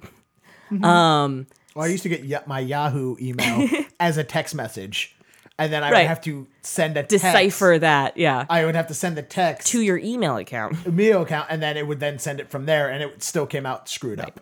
So I got the attention of a local, you know, you can call her madam, you can call her whatever she was, but she basically scheduled appointments and did background well, before checks. Before you get to the madam, how did you start doing it online? I Googled Craigslist? Escort, Raleigh, North Carolina. No, I found uh, I found a message board um, with that, ha- and so I read like the F A Q section of this message board, and it's where providers or you know hookers or whatever would post their ad, and then clients would respond, and then and then there was a back and forth. It was kind of like Facebook for sex workers. Okay. Um, and so we would. Uh, so I read the F A Q section. And so I, wait, a a sex worker had a website specifically saying this is how you get into the sex. Drink? No, oh, okay. The F A Q was directed at men. Like, this oh, okay. is what to expect for your first appointment. This is, like, how you conduct yourself. And through that, I induced what was expected of me. You reverse engineered the knowledge to yeah. start doing it on your own. Exactly. Okay. Um, yeah, again. And so I've been trained in that uh, on the debate team. I was really good, really good at logic puzzles. Uh, so the, one of the major problems I had when I first started is that I was not legally allowed to uh, rent my own hotel room. So that meant that I would have to offer discounts and try to get men to take like the first appointment for the day and, and leave me the card, leave me the key card. So you can continue to use so the room. So that I can room. continue to use the room. All right. So that guy would get the discount and mm-hmm. in exchange for the card for the rest of the mm-hmm. night. Exactly. Now, did you have any apprehensions uh, initially, or did any people have apprehensions because you were seventeen? Um, I didn't look seventeen. So like I kind of looked like you this. You look seventeen now, and you're twenty-seven. I mean, I can show you a picture of me when I was seventeen. Um, but it was yeah, I if you were looking for a barely legal, if that was like the branding that you were looking for, and I at seventeen walked through your door, you'd be disappointed. Okay. I had like a woman's body and a and a woman's presence. So like, you know, but I've got girls that are in their thirties now that are just like thin and athletic or whatever that can still do that barely legal thing. Okay. Yeah. Uh, age of consent in North Carolina? sixteen Okay, yeah. So legally you were fine, technically. No. It's, trust me. Like for, on that side of it, it's they'd not... be that that's child trafficking, child pornography, child like there's all kinds of shit that that me not being eighteen makes it a worse crime. Prostitution over the age of eighteen is a misdemeanor in a lot of places. Although the way that that law gets well, yeah, enforced I mean, is whatever, it's, but. Pro- yeah, it, you're in trouble for prostitution, but it's not also... Uh... No, that's what I'm saying. Okay. At seventeen, it was extra, extra, extra illegal because I was under the age of eighteen. The second I turned eighteen, most of what I was doing was a misdemeanor. Okay. Uh, but if you were having sex with these older gentlemen, not for money, at age of seventeen... Is that would have been fine. Yes, that's yes. the... I was wondering about yeah, exactly. on that. Uh, legal on that. But granted, turning tricks, no matter is, what age, yes, is illegal. But granted, illegal. Under eighteen is... Even extra, more extra, extra, extra illegal. Extra, yeah, Especially illegal, yes. because of the. Like, I know the, it was a very confusing way for you to ask the question. The the way that, so so anyway, so I'm doing this. I'm under the age of eighteen. I'm I'm doing this stuff, and this local uh, woman reaches out to me, and she wants to have lunch because she wants me to be on her roster of girls. So basically, she has a website that a lot of people go to, and she directs people. She does background checks and scheduling. Background I, checks on the Johns or you on the Johns. Okay. Um, yeah. So. Um, we go out to lunch, and like the first question she asked was, "Can I see your I D?" And I hedged. And so we had lunch, right? So we had this conversation. We got to know each other, and at the end, she said, "Look, I know you're not eighteen. I also know that you're super mature, uh, but I know things that you don't know. So if you get caught, this becomes a national story, and you end up hurting all of us. We're gonna have this website taken away from us. We're gonna be arrested in mass. It's gonna become a national story." Everyone that you've ever worked for, the F B I is going to get involved. They're going to be charged with child pornography. Like, it, this is a big deal. If you wait until you're eighteen and can prove it to me, then I will help you in any way that I can. But right now, I'm having you removed from this website.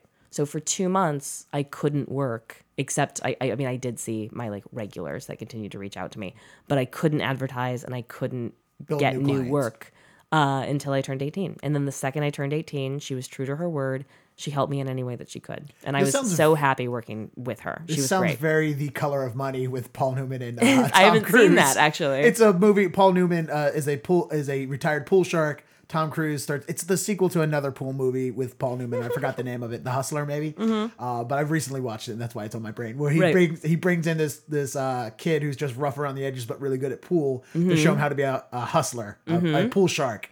And he takes him to the biggest thing. Uh, uh, so it sounds similar to that in my yeah, head. Yeah, it's a little bit like where it's that. Like, hey, look, you're good at this. I can make you better. Wait till you're eighteen. That's not a, that's not part mm-hmm. of the Color of Money movie, but that it sounds like I'm gonna bring you under my hooker wings, which she sounds did, and awesome. That, but that's a that's a huge part of you know not just sex work, but a lot of a lot of these informal economies where you've got a lot of oral history and a lot of like you know you don't have a manual or an M B A program in how to do this stuff, so it, you rely on the connections that you make and the in, in sort of a messy learning process. I believe that if this were legal, you could help with that learning curve quite a bit by bringing it into the light. You, and you would also, you could make it literally safer because you could report abuse. Like it was made very, very clear to me very early that if I ever got raped on the job, it was just part of the... You're but, screwed. Yeah. yeah, it's just the cost of doing business. Like it's, yeah. I never was, but I, I know people that were. That question? Yeah. No, the, all of the only time I've ever feared for my life in bed with a man was with somebody that I loved very much who I thought I knew very well. You know, I've been, and abusive relationships and intimate partners are the largest threat to women. It's not strangers. Like, strange men are not punching out strange women at bars. It's, you know, partners, boyfriends, husbands, you know. People you know. Yeah. People you know. Yeah, the, you're the you're more likely to be attacked by somebody you know than a stranger, apparently. Exactly. Is, you just are. That works, yeah. Yes. Um, Did you ever have to turn down a client because it was just felt sketchy? Yes. Okay. Um, my my rule on this, which I made up by myself uh, because you know, I, it's, that's what happens when you own your own business, um, was if I felt uncomfortable, I didn't go. Um, I had the privilege of doing that because I didn't have any bills to pay and I was still getting an allowance from my parents. Um, just double dipping. Just double dipping. Um, but if I made it all the way to the appointment. Which now has just become my favorite double entendre. When I got, if I got all the way to the appointment, I went through with it. Okay. Period. But if I was uncomfortable, I would just not see that client again. I would be busy. Okay. Yeah. So if he made you uncomfortable during the act, it's like I'm not I'm not coming back. Yeah, but okay. I would I would make a mental note of that instead of like not doing it for two reasons. One, um, it's safer to follow through. If you, you tell someone that you're leaving in the middle of an appointment, that's that's a time that they might become erratic or violent. Um, and also I felt like it was just unfair, like especially if it was like a body odor issue or just like a personal philosophy Energy. thing or an energy or like, you know, they said some dumb shit about women. Like, you know, I'm gonna I'm not gonna give this guy the experience of being turned down by a prostitute. I'm gonna go through the appointment and I then have a story just about that too. Not do it later. Yeah.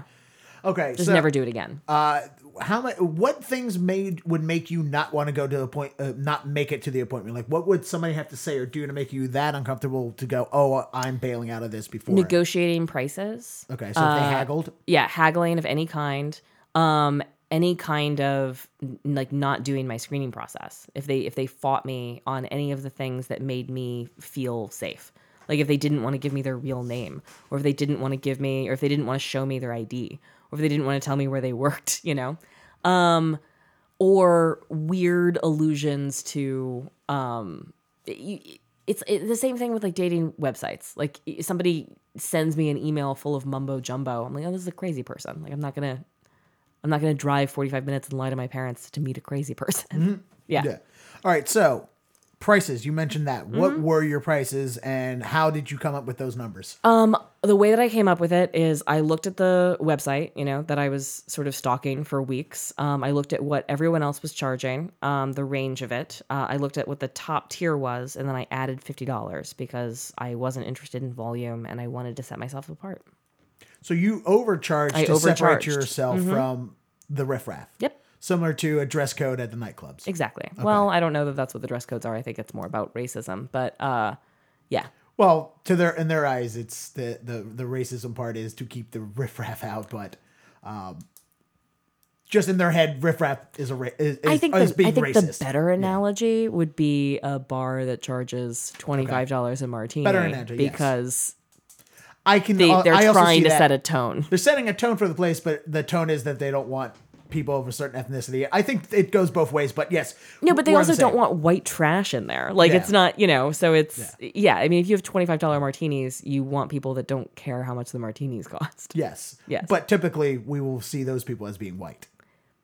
Yes. But yeah. we also don't want poor white people in there. Whereas, whereas I think yeah. that a lot of that dress code stuff, especially when it's like do-rags are not allowed and like sneakers are not allowed. It's like, look, if Jay-Z comes here, let him in. Like he, he can afford your twenty-five dollars fucking martinis. Yeah.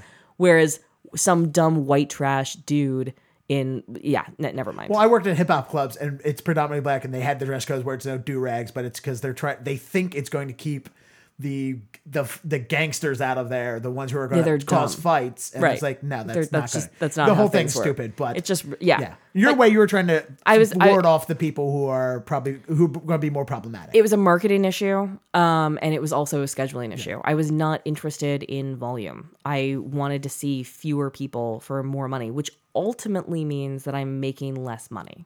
That's what that means. But it, It creates a sense of like elitism. It creates mm-hmm. a sense of like quality. So you're the guys that I'm seeing know that I'm seeing fewer clients, and that's what that's what they're looking for in, in a provider. Okay. And what are the actual numbers, if you don't mind me asking? Four hundred dollars an hour in oh. two thousand five. What? Mm-hmm. I did not pay that much. How much did you pay? I did. Uh, I when I was the. Uh, all right, I'll tell you the fun story, and then I'll tell you the the one that actually happened. The fun story was it was my best friend's bachelor party. We were at a strip club in uh, Dundalk, Mm-hmm. And one of the girls who worked during the day was hanging out drunk after hours mm-hmm. with us at night, and we're outside smoking a cigarette talking. I introduce her to him. We talk, mm-hmm. and she goes, he walks back inside, she looks at me, and she goes, I'll fuck the both of you right now for seventy bucks. Okay. Uh, and I was like, oh, no, no, absolutely not. And the joke that I used to tell uh, for it was, I was like, that's my best friend, the mother of his, uh, he is, he's about to marry the mother of his child. He absolutely loves her. I would never let him do that. How much for just me? Mm-hmm. And she goes, forty bucks. And then again, the joke is, oh, if I get another friend on this, I could save five dollars. Wow. Have you ever done a threesome before? Uh, I have. Uh, With the men? Yes. Were you able to maintain your erection? Yeah. Okay. Uh, so I joke, and I'm like, I don't want this, any of this to happen, but all my head is like, this is a good story, whether you, this happens or not, Dennis. Like, you just need to follow through this conversation to see where it's going to go. So I was like, how much for just a blowjob? And she goes, twenty bucks. I'm like, all right, cool. We're working with that. Uh, I was like, do you want to do... I, I, she was... This is yes. one of the differences between street work and escort work. So, like, th- this is exactly the kind of negotiation that I wanted to avoid. avoid yeah. Right? Like, I didn't want to get into... Like, I'm like, look, we're going to have an experience for an hour. That experience might include a blowjob. It might include sex. It might include butt stuff. But, like, we're going to we're gonna sexually explore for an hour. So you're paying me for my time. Yes. Whether any of that happens or not. Whereas like street work is about negotiating by the act. And that yeah. gets, uh, I just, it, it, I, I hated it for the same reason that I hate a lot of aggressive sales stuff. And it's one of the reasons I hated the structure of the brothels in Nevada. Um, is that they, they do a lot of that stuff, and it, it makes me, it gives me the heebie-jeebies. I just well, see, hate it. For me, it was the first time this had ever happened. Right. I was shocked and, and confused and scared, but also intrigued. Of course. And at the same time, I'm thinking, well, however this pans out, Dennis, this is a good story. Yeah. I don't actually want to have sex with this woman. Right. And I kept throwing things out there, expecting, like, I assumed that this was never going to happen. And mm-hmm. actually, it, it never did. Spoiler alert, it didn't happen. So you're uh, a time waster. Uh, no, I wanted to I wanted to know. It's You're a time waster. It's no different than if I, if, her, if I could bring her in on the podcast and have, have the conversation about it with her at the time. The there just wasn't podcast. The difference then, is but. that she needed the forty bucks or the eighty bucks or the seventy bucks or whatever, and and probably needed it by that night in order to have a place to stay yeah. or something. Uh, so what had happened was uh, I was like, all right, uh, so do you want to do this in the bathroom of the club? Do we want to go to the car? Like, how does this work out? Mm-hmm. She goes, oh, we could do it in the car. And I'm like, fuck, I didn't drive. So I have to ask my best friend for who's the other best man in the in the in the wedding for his keys to his car. And he's like, nope, absolutely not. Absolutely no. Absolutely. Yeah. And I was like, all right, well, let me level with you. I got a stripper who's going to blow me for twenty bucks. Can I just use your car? I won't make a mess. And he goes, no, absolutely not now. I thought you were just going to drive away drunk. No. So I asked another guy the thing, just, hey, Chad, can I borrow the keys to your car? He goes, yeah, here. Mm-hmm. Now I feel guilty, and I have to tell him. I was like, look, by the way, it's, uh, it's for this. And he goes, oh, let me go clear off the back seat for him. I'm like, why are we not best friends? Right. Uh, and then so her and I are across the thing. We're, we're looking at each other, and how everyone in the bachelor party knows this is happening. And I'm, they're all, like, excited for it because, like, sure. Dennis is going to go bang a stripper. And I'm like, uh, I don't – I didn't – I don't know if I actually want to continue doing this. Like, I was curious about it, and I don't know. But then um, it became too real. Yeah, mm-hmm. It really was. And I, I, I was curious, and that's why they followed through. She looks at me. She kind of gives me a look. She goes outside. I was like, all right, guys, I'll be right back. I go outside. She waves at me, gets in a car with another guy, and then drives away. I'm like, I was just about to pay. She knew you were a fucking time waster. No, I would have followed through with it. I would have paid uh-huh. her, but I didn't. And also, I, I, I like, it wasn't malicious to waste sure. your time. It was interesting. Uh, I was interested in the in the whole thing.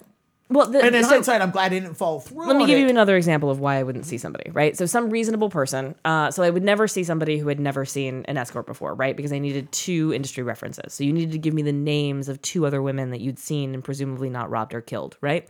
But, did you contact those women? Yes. I uh, only needed to get in touch with one of them, but I did need to get in touch with one of them. That's why I needed two.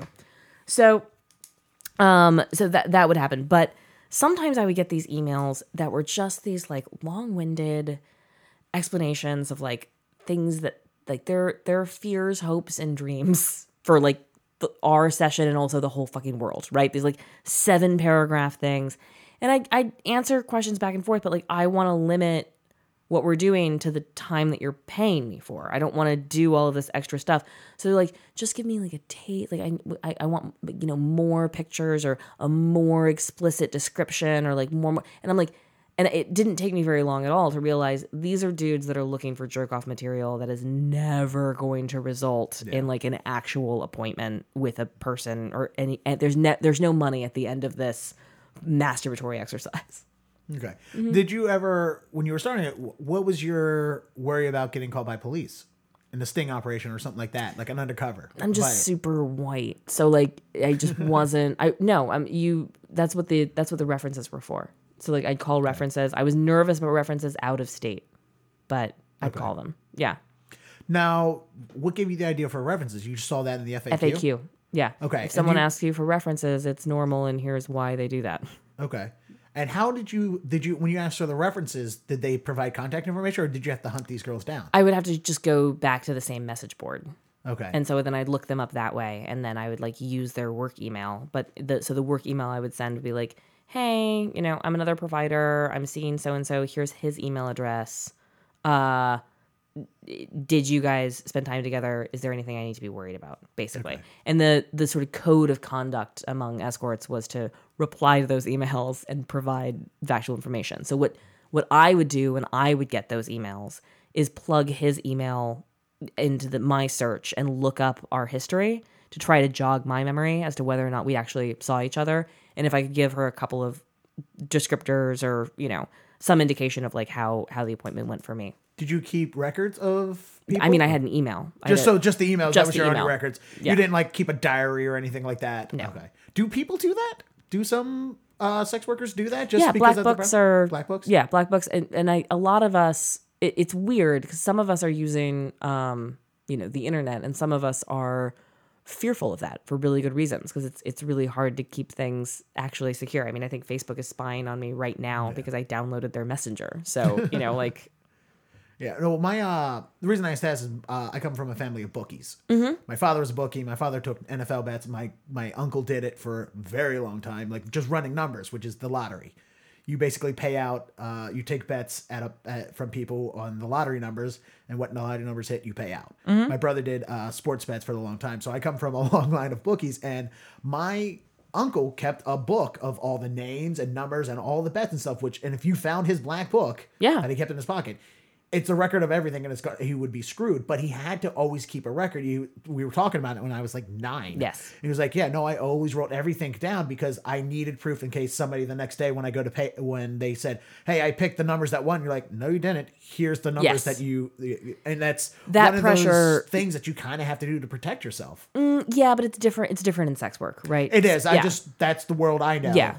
So I I needed the the – I needed the record to provide references because I don't have like a Rolodex in my brain of like names and interactions, but the email exchange would help like jog my memory and I could go through and be like, oh, we've emailed back and forth seven times. We must have yeah. seen each other six of those times. Like this is, you know, this is a good guy. Okay. Yeah. This guy's trustworthy. This guy's and I just wonder if somebody is obsessive enough to keep a record. It's like, all right, so I was with John and he likes this and he liked that. And you know what? He said this that weirded me out and so, that's what they used. Absolutely. So, so like people you, do do that. You, they absolutely do that. And it, it's the same way that you would, because you're playing a different role with every person.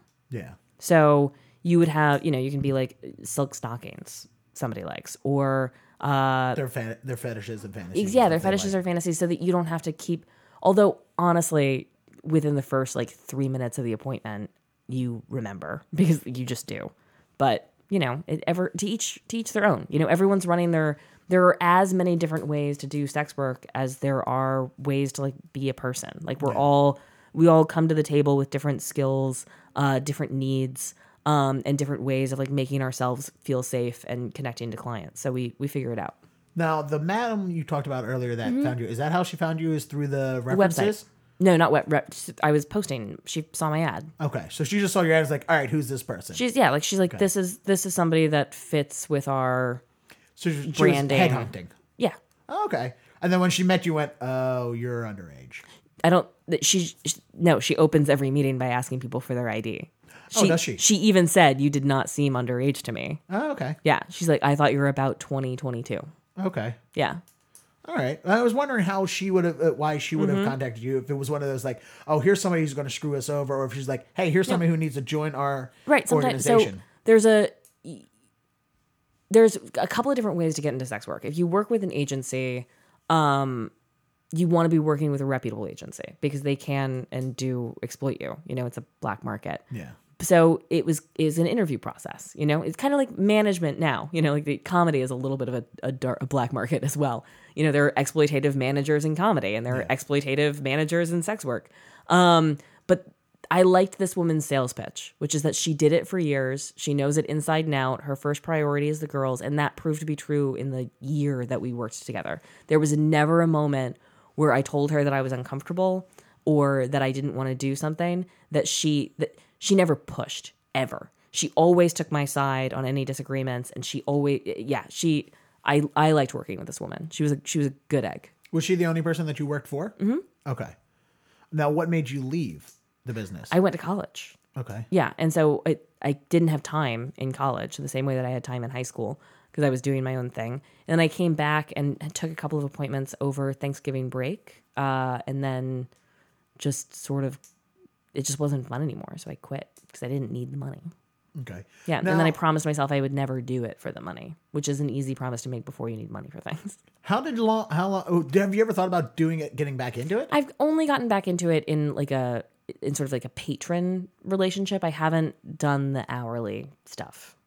Patron ever relationship? Again. What do you mean? Like, you know, th- somebody will pay me like monthly, uh, and we have a like a less structured relationship where it's not like hourly and I'm using my real name.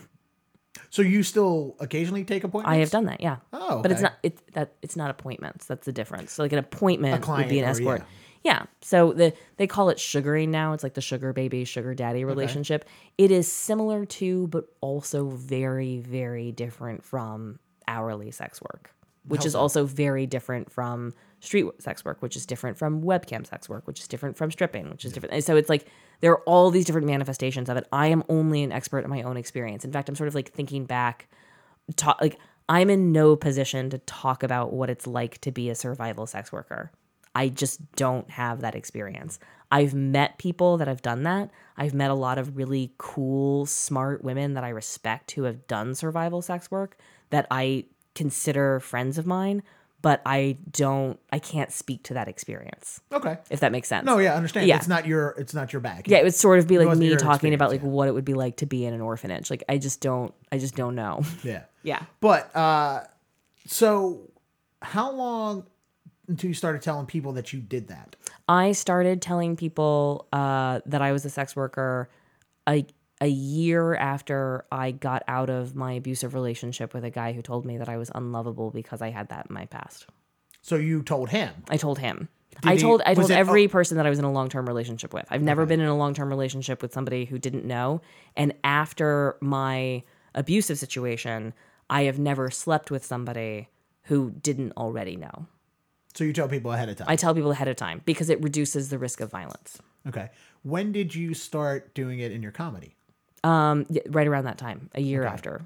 So you started comedy right after the relationship, and basically, was no, no, no, no, no. Comedy? I moved to New York to do comedy, which is when I met this guy okay. and got into this abusive relationship. He told me that this was an unacceptable part of who I am.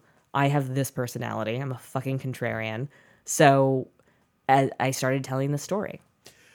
When you would tell people outside of boyfriends, or including boyfriends and other people. I mean, like people, my best but... friend knew the whole time. She knew before oh, I started. Really? Okay. Yeah, yeah, yeah. Like, so, and she's still my best friend. We met first year, first day, freshman year of high school, and she watched me consider doing this, research doing this, struggle with whether or not I really wanted to start doing this, and then doing it. She watched that whole process. Is it one of those things like every time somebody does something, they always go to their friends, oh my God, you should totally start doing this too. Was there ever that? No, no, no absolutely not. I mean, she and I were doing like threesomes, but she didn't lose her virginity for another like three years. She was like eighteen or nineteen when she lost her virginity.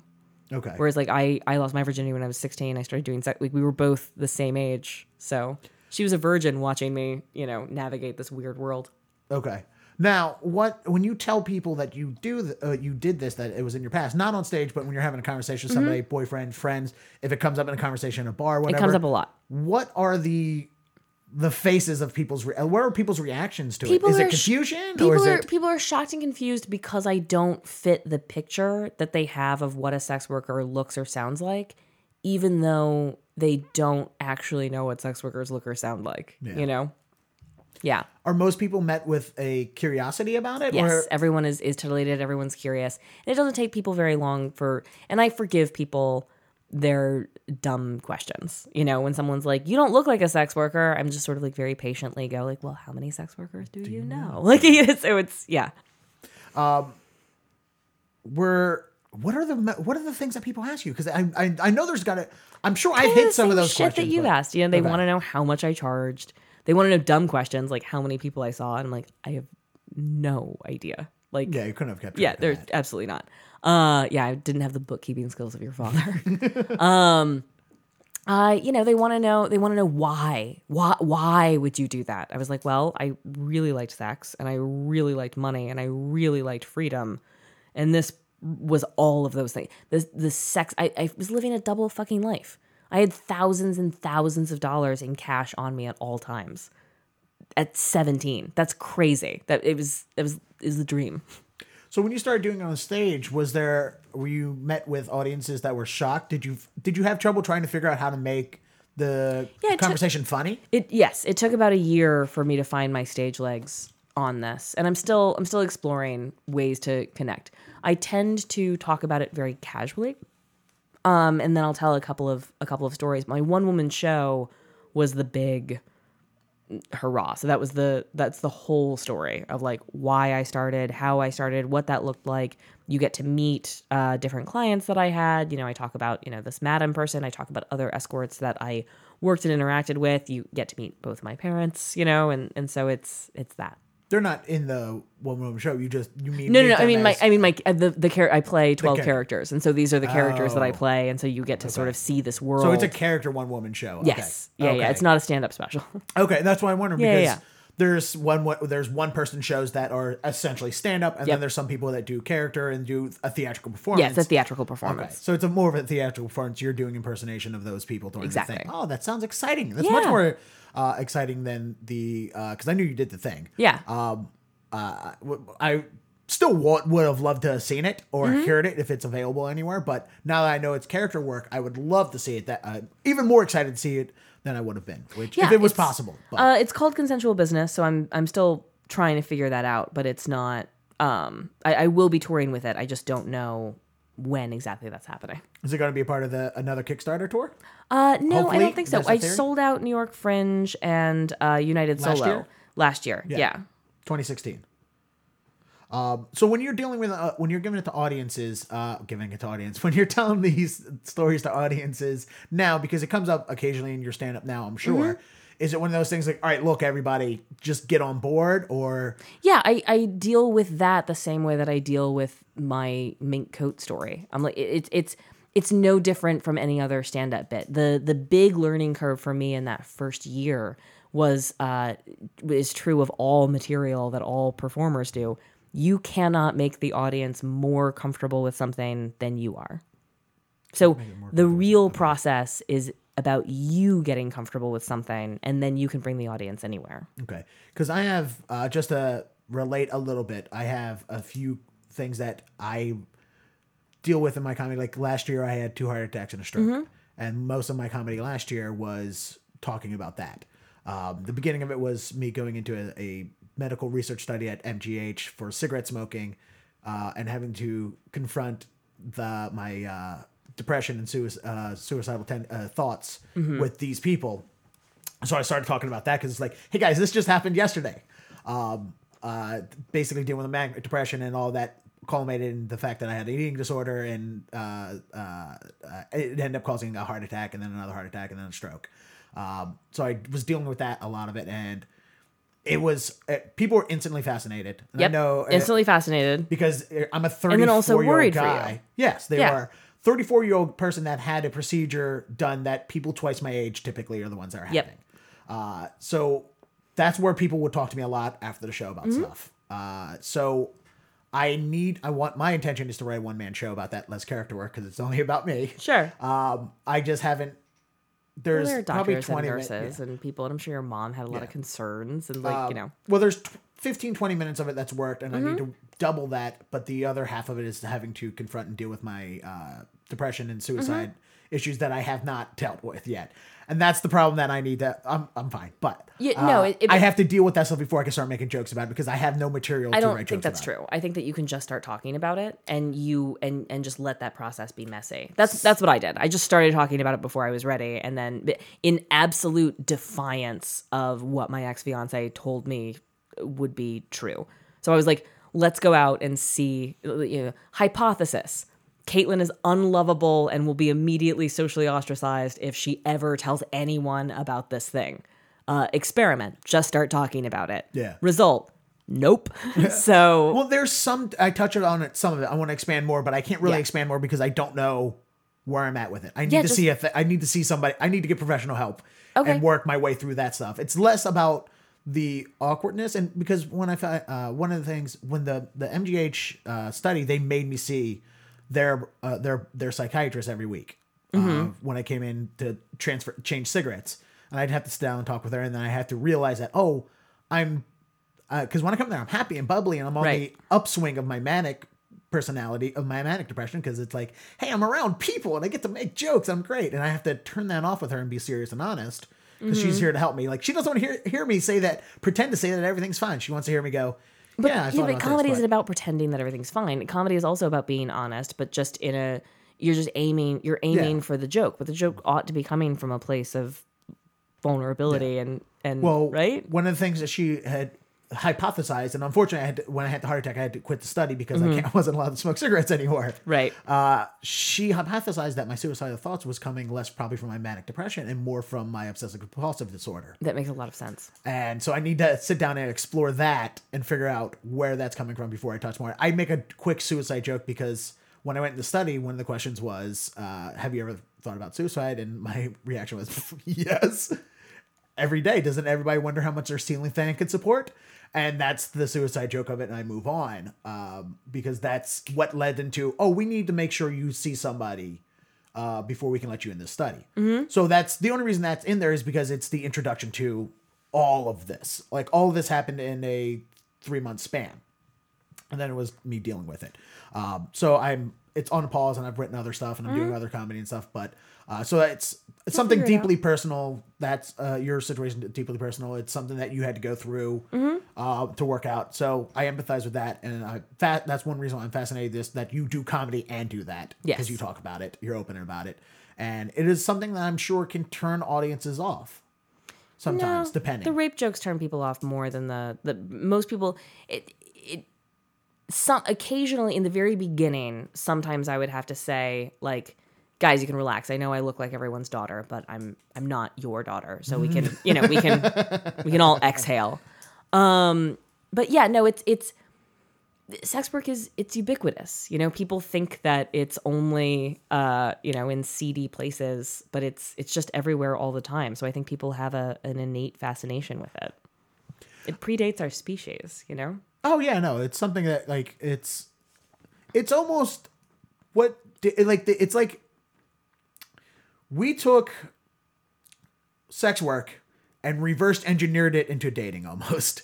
Like it, be, instead of front paying the money for sex, we basically did it on the other end and made it secretive and like, hey, wink, wink, that's not yep. what we're doing. Right.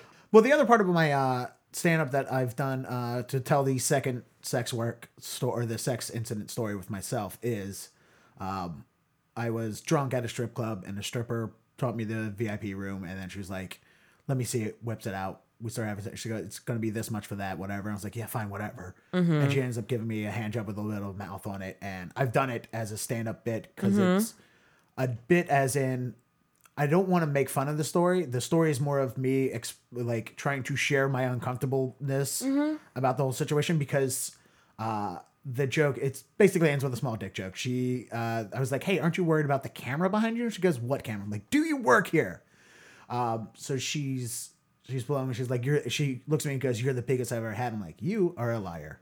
Uh, so she's like, hurry up. Uh, we need to finish it before I get in trouble. And I'm like, uh, trouble? You're worried about the camera. And she goes, what camera? And she, all, instead of stopping, she just takes her hands and covers her hand, jerking me off with it. Uh, and I'm like, what, what the hell? Wasn't I the biggest you ever had? And she just turns her hand upwards, and that's the end of the joke. Uh, it, the joke works better when I actually do the joke instead of explaining yeah. the, the steps through the joke. Jokes are like that. I know.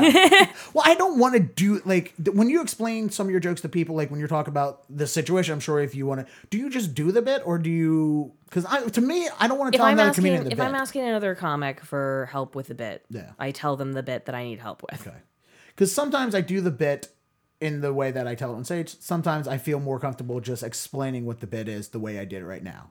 Instead of like, all right, here's the, here's the punchlines, here's the the the the bullet points, mm-hmm. as to speak, because that's kind of how I write. I don't write verbatim. All right, now, but you've written articles and stuff. Are you do you consider yourself more a writer? Like, do you, does your stand up?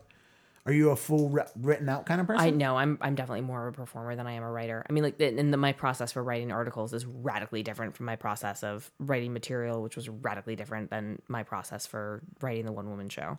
So it's just like every project takes its own weird creative journey. Okay. When you were doing the one-woman show, what was your inspiration for doing that other than this business? Like, what made you go, I'm going to make this a one-woman show with character work? I started hanging out with actors and they suggested it. And so okay. I started I started writing um, scenes. Uh, and then I things kind of expanded from that. I worked with a, a dramaturg and I, you know. A drama what? Dramaturg. It's somebody that can help you, like, shape things. Like, I've never heard the word Turk before, and I went to a theater high school. Oh, okay, well, Google it, and then get I your believe it's degree a word. Back. It's a thing. Uh, okay, so you were working with theater people, and that's what made you go, oh, I can make this a character work. Mm-hmm. Okay, because I have, I grew, I grew up. I mean, in I have theater. a theater. I have a, a, a, I have a minor in theater. Like okay. I, you know, I've been in so play since I was in the third before. grade. Yeah, yeah, yeah, exactly. It wasn't. The, I, I wasn't just randomly hanging out with actors. Like, you know. Okay. Yeah. Well, I'm wondering because, like I said, with mine, I, mine is I went. I have a theater background, but for me, the only way I can figure out how to do this is to do it as a stand-up set. Mm-hmm. You took something that you've done, you've talked about as stand-up, and then turned it into a theatrical performance. Mm-hmm. Somebody doesn't just go, "Hey, I'm going to make this a character work." You have to have some kind of background, I think. Yeah, in that, I think and that's so. Where to, I, yeah, to, to make that leap, or at least to go and see other people do that to like figure that out. Okay. Yep. And in New York, I'm sure you there's every other night on every yeah, yeah, other yeah. corner. There's every night. There's every night. It's yeah. There's there's there's one people shows everywhere. Uh, and you mentioned that you uh, portrayed your your parents mm-hmm. in the one one show. Did you already before you did the show? Did you come clean with your parents? No, my parents found out after I started publicizing the show because I'm okay. a coward. Um, but then my dad and I had a a good conversation about it, and I wrote about that. For Vice. The Vice. But yeah. uh, give me just a quick couple of highlights on that. Uh, I read the article on Vice, but yes. the conversation with your father, how did that go? Like, obviously you guys are... We're, we're my father and I are very close. Okay, and, that's good. And we get each other on a pretty, like, deep way. So I think that once my father let go, a, let go of a lot of his dumb ideas about, like, men and women and purity and stuff like that, which he I forced him to do when I was like fifteen or sixteen years old. Um, it was easier for him to connect, you, you know, with his daughter that wanted to take risks and push boundaries and do the dangerous thing and see what I could get away with. And and he understands it on that level. Yeah, they obviously didn't know any of it was going on until years after, yes. ten years after or something yeah, like that. Yeah, a decade later. Yeah. Um, when you, was it one of those, did they... At what point did you like, I have to talk to them about this? Like, did they say something? We or? still haven't talked talked about it. I mean, okay. like my, you know, my dad and I have talked about it peripherally, and we've, you know, we've had the conversation that I outlined in, in the Vice article. But like, my mom and I are still skirting that issue. She like won't come to the show. I don't think she's read any of my pieces about it. She just ignores it. Yeah. Has your dad seen it? Uh, no. No, so because they live in North Carolina still? They, yeah, they live in North Carolina. Do, would you like them to see it? Do you think they would understand no, better? I don't think so. Would it make you uncomfortable if they were there? Um, yeah, here's the I would like them to see it. I don't want to perform it in front of them. Okay. That's really what it is. So you guys are on speaking terms. You're amicable about mm-hmm. it. It's something yeah, I, that happened. They agree. It happened. She's fa- she's safe. She's and fine. fine. Exactly. It happened. She's safe and fine. Okay. Yeah. Is it one of those things that if somebody, like say a neighbor from down the street, sees it because you go to tour it and they're like, the, hey, I saw Caitlin's show. Chi- yeah, my mother's childhood friends have all seen this show okay. uh, because it because she's from New Jersey, which is like super close to New York. So, you know, her sisters have seen it. Her friends have seen it. Um, lots of lots and lots and lots of people. My, my cousins have all seen it. So it's it's not a secret. It's just, um, you know, it's an emotionally powerful thing. Okay. Basically. And and performing it is performing it is probably the most vulnerable I feel on stage. I I feel fine with comedy, uh, sp- you know, speaking roles, pundit work, panel. I can do all of that. Per- performing this show always takes something out of me. Which was harder for you to, to do, the comedy or sex work? Personally, like, which was the one that you had to get over the most fear to do? I think I had to get over more fear to do uh, sex work, but I think comedy is harder. Okay. Well, yeah. Oh, it, it, it, sex work, you just got to lie there. No, but... Uh... it literally doesn't work like that. Know. You know that. Yeah. That's why I said it in this comically sarcastic right. voice. Yeah. Oh, Jesus. Is this... But I want to know, if your father saw somebody that go, would that... Would he be mad at somebody who went and saw your show? No. No. No. He, he wants me to be happy, and he wants me to support... He, yeah. He... He recognizes that uh, he believes that there are two ways to be invulnerable in this world. And one of them is like having no secrets. And then one of them is like just not telling anyone any of your secrets. I've clearly gone with the former. He's gone with the latter. But we were both aiming for the same goal of being invulnerable. I'm not blackmailable. Okay. Yeah. Yeah. You can't blackmail no. somebody who's willing to tell you everything. Yeah, absolutely. Yes. Um, you can't shame somebody who's not afraid to exactly. come clean with something. Yeah, you can't shame somebody who's released themselves from that. Yeah. Okay. Um, now, the uh, how often are you were did the people who came and saw the show, like your mother, your your family members, stuff mm-hmm. like that, did they t- treat you differently? Did they talk to you differently?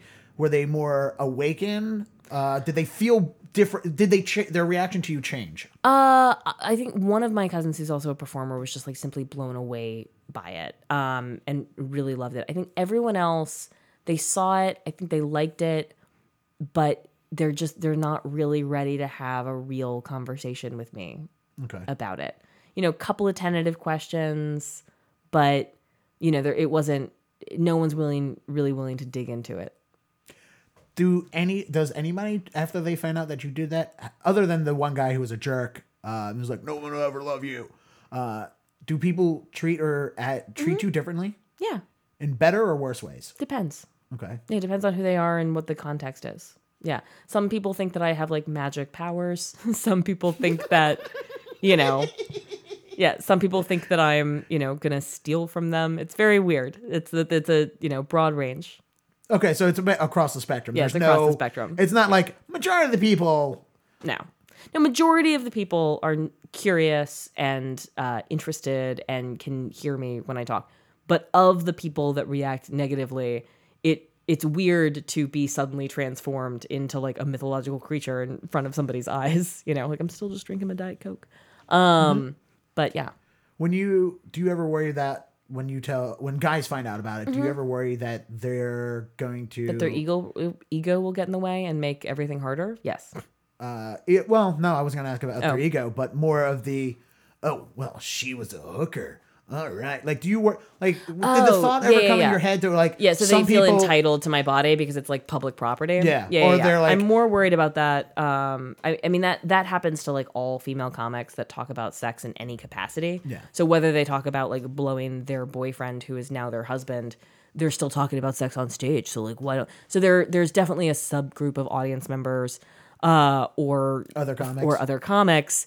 who think that women who talk about sex stuff in public um, are opening themselves up to sexual propositions for the rest of their life. And so you just have to navigate that. I don't think I have it any better or worse than any other female comedian who chooses to talk about sex, which is all of us, because, of course. So you don't think because you talked about it that you're more, more vulnerable? Apt. No, I think that just women in comedy get harassed, period. When you're not doing it in comedy and you're just like, hey, we're having a group friend meeting. They're introduced to a new person, and you mention that, and then they their eyes light up a little. Yeah, their eyes light up a little bit, and then I get to do my favorite thing, which is talk about myself for a really long time. Now, this is the thing I worry about as a man. Uh, mm-hmm. We talked. It was the first thing we talked about, basically walking into my uh, creepy, crazy, not creepy, but my crazy mythological podcast, possible podcast studio. That mm-hmm. do you ever worry? Because I, I opened up with uh, when I first met you, I in the first sentence was, don't want to be insulting. I want to make sure you were a se- previous sex worker because yeah. I'd love to talk to you about it. It's that. Funny. A lot of journalists have, have done that with the cake stuff. And what's important for me with the cake stuff is that, like, I really don't talk about this on stage that much. Like, with cake. With cake. When I'm on my own or just doing a showcase, absolutely. But the Cake Comedy Tour, I don't really focus on this. But it's impossible to deter journalists who, you know, it's the most titillating thing. So, yeah. yeah. Do you, uh, the point I was going to, do you worry when you go to speak to a journalist or somebody, a podcast, or whenever a comedian in, uh, invites you to a show or something, do you ever have that quick thought? It's like, oh, are they doing it because they think they're going to have sex with me because I, I used to be a sex worker? Um, I have the, are they going to do that because they think they're going to have sex with me when it comes to coffee or writing together or like, it, it's yeah. not, it's not unique. No, that no. that feeling exists a lot of the time, but with this specifically, no. Sometimes I feel a little bit more empowered to establish boundaries, like, you know, like you can't afford me or I'm off the clock, you know, stuff like that. But yeah, all right, because I always wonder, like, I always worry that when I ask, uh, not always, but for the most part, when I ask uh, uh, a woman that I don't know, mm-hmm. we don't know each other, we don't. Um, or even uh, India Pearl, who was a Boston comedian who's now in L A, when she was back in town, was like, we barely knew each other because mm-hmm. we did the o- open mics. The podcast was the longest we talked to each other. Mm-hmm. And I asked her the same question. I was, I always fear that when I speak to a, a woman comedian um, or any woman to come on the podcast, because I've th- I've had women musicians on, mm-hmm. I don't want to say, hey, do you want to do my co- podcast to, to sound like they knew, hey, you want to Netflix and chill? Like, is that a f- worry when somebody asks you that? Podcasts? No. no. Writing together? Yes. Okay. Yeah. So... I mean, if I showed up and there was, like, no podcasting equipment and you were like, oh, do you still want to do that? I'd be like, okay, I'm just going to go to Lyft. Bye. Yeah. But, you know, like, no, I I I, re- I know how podcasts work. So I've recorded them in people's bedrooms and basements and cars. And, like, like I get it. Okay. Yeah. All right. And it's pretty normal. I would not hesitate to ask women to do podcasts because I think that's a form of sexism. So, like, you should just ask women to do your podcast, and if they say no, they say no, and don't assume it's because they think you're a rapist. They might yeah. just not be available or not think that your podcast is important enough for them to do. I don't think it as in it rules my life. Right. It's something that pops in my head and I, I worry it. about. Yeah, yeah, I think that that's a that's another problem with, like, you know, mental illness, not, no, existential not, worry. Not I mean, look, we're all fucking broken children here in, in comedy, and we're all, like, just weirdos. But, like, I think that it is sometimes it can sometimes be harder for women to open for male comics uh, that they're fucking or not fucking because of perception issues. Um, and so, like, I would hate to see that reverberate through podcasts as well as make it suddenly make it makes it harder for women to do podcasts because they're worried about the perception. So men are worried about the perception that they'll be called creepy if they ask a girl to do a podcast. So instead they just ask all men in order to avoid looking creepy. And I'm like, no, that's just misogyny. Like you just, it is, you're right. Yeah. And I, I don't want that world yes. to happen. And I wanted, I can't tell you that, hey, it's, you shouldn't feel creeped out to come do my podcast. I can't tell you that. No, and it's people not my are going to feel what they feel, and that's fine. But I no, there. I want to know if that is. I felt like your offer to do a podcast was straightforward. Here we are recording. Yes. I'm pretty confident this is but real. But also in general, yes. But I mean in general. With We've got a logo and everything, Dennis. I just did that today. I decided, I was looking at it because it's a Chromecast. Uh, and I just had pictures of, like, Facebook pictures that roll through mm-hmm. there uh, just to have something going. And I look like, why am I not putting the logo on that T V? I've done all this work to set up the T V. Like, the T V runs through the soundboard. Mm-hmm. Like, if I wanted to, uh, well, it's unhooked up now, but it, I have, all I got to do is hook the cable back up. I have it set up to where if I wanted to do the podcast and somebody wanted to play a video, boom, Chromecast it right to the video, video plays through the podcast. Mm-hmm. I have plugs for that instead of uh, showing video if we're just sending audio. I'm a tech guy. I made sure everything in this room was tech, tech savvy. Uh, but okay. And let's wrap this up with, I'm sure the question that everyone's listening to this is like, just ask this question. What is the weirdest thing that, that uh, clients have asked you to do? Weirdest or, like, kinkiest? Let's go with both answers. Okay. If it's a separate thing, I want be- both answers because I'm slightly intrigued, but less intrigued by everything else I asked. Sure. That question is more, I think, for everyone else listening. In my oh, opinion. okay. Um, the truth of the matter is, is like I was working in the Research Triangle Park, two thousand four, two thousand five. I'm seeing mostly, you know, tech people, uh, a lot of P H Ds, a lot of professors, professional judges, attorneys, like. And a, and so many of those men feel so isolated in their own lives. They don't feel like they're connecting to their wife or children. They don't feel like they're connecting to their coworkers. They don't have friends. So it was very weird that like a huge, huge part of my job was making these men feel like less lonely in an, in an existential way. Like they, they were really successful. Like all the metrics of their life equals success. I mean, they can spend four hundred dollars on a hooker. Like that's a, that's a metric. Um, and they were just so unhappy. And so it, it led to these big lifelong regrets. So I felt like I spent a lot of time counseling men that their lives were not worthless just because they felt like a, like a ghost in, in their own, you know, in their own fucking lives. Was that surprising for you? Or did It was you, very surprising for me. You didn't expect that at all? I did not expect that. That wasn't in the F A Q on the website? No, it was not in the F A Q on the website. I did not I did not expect the kind of emotional like black hole that a lot of these men were experiencing. And, it, and it's just so normal. Like these guys are just so normal. And that feeling of like not being seen by their own family, friends, and acquaintances seems really, really widespread. So that was the biggest revelation for me as a sex worker in terms of like kinkiest. Um, I, you know, I, one guy uh, really got off on me talking down to him while stimulating his nipples. Yeah. Yep. Yeah. I'm a he very, wanted me to talk down to him. And yeah. Uh, I'm very straightforward when it comes to sex. And I, I don't, I know that people have these thing, these things they need to have done for a yeah. reason. I just don't get like even like even as something as simple as feet I don't get mm-hmm. or like Asian fetishes. I just don't get that over just any other person. Uh, it's so yeah, that blows my mind. Did you? Are you? What is the kinkiest thing that you ever heard somebody else do that you're like, oh, I would never have done that? I don't know how to answer that question. Like if you talk to other sex workers, like so that like after a show.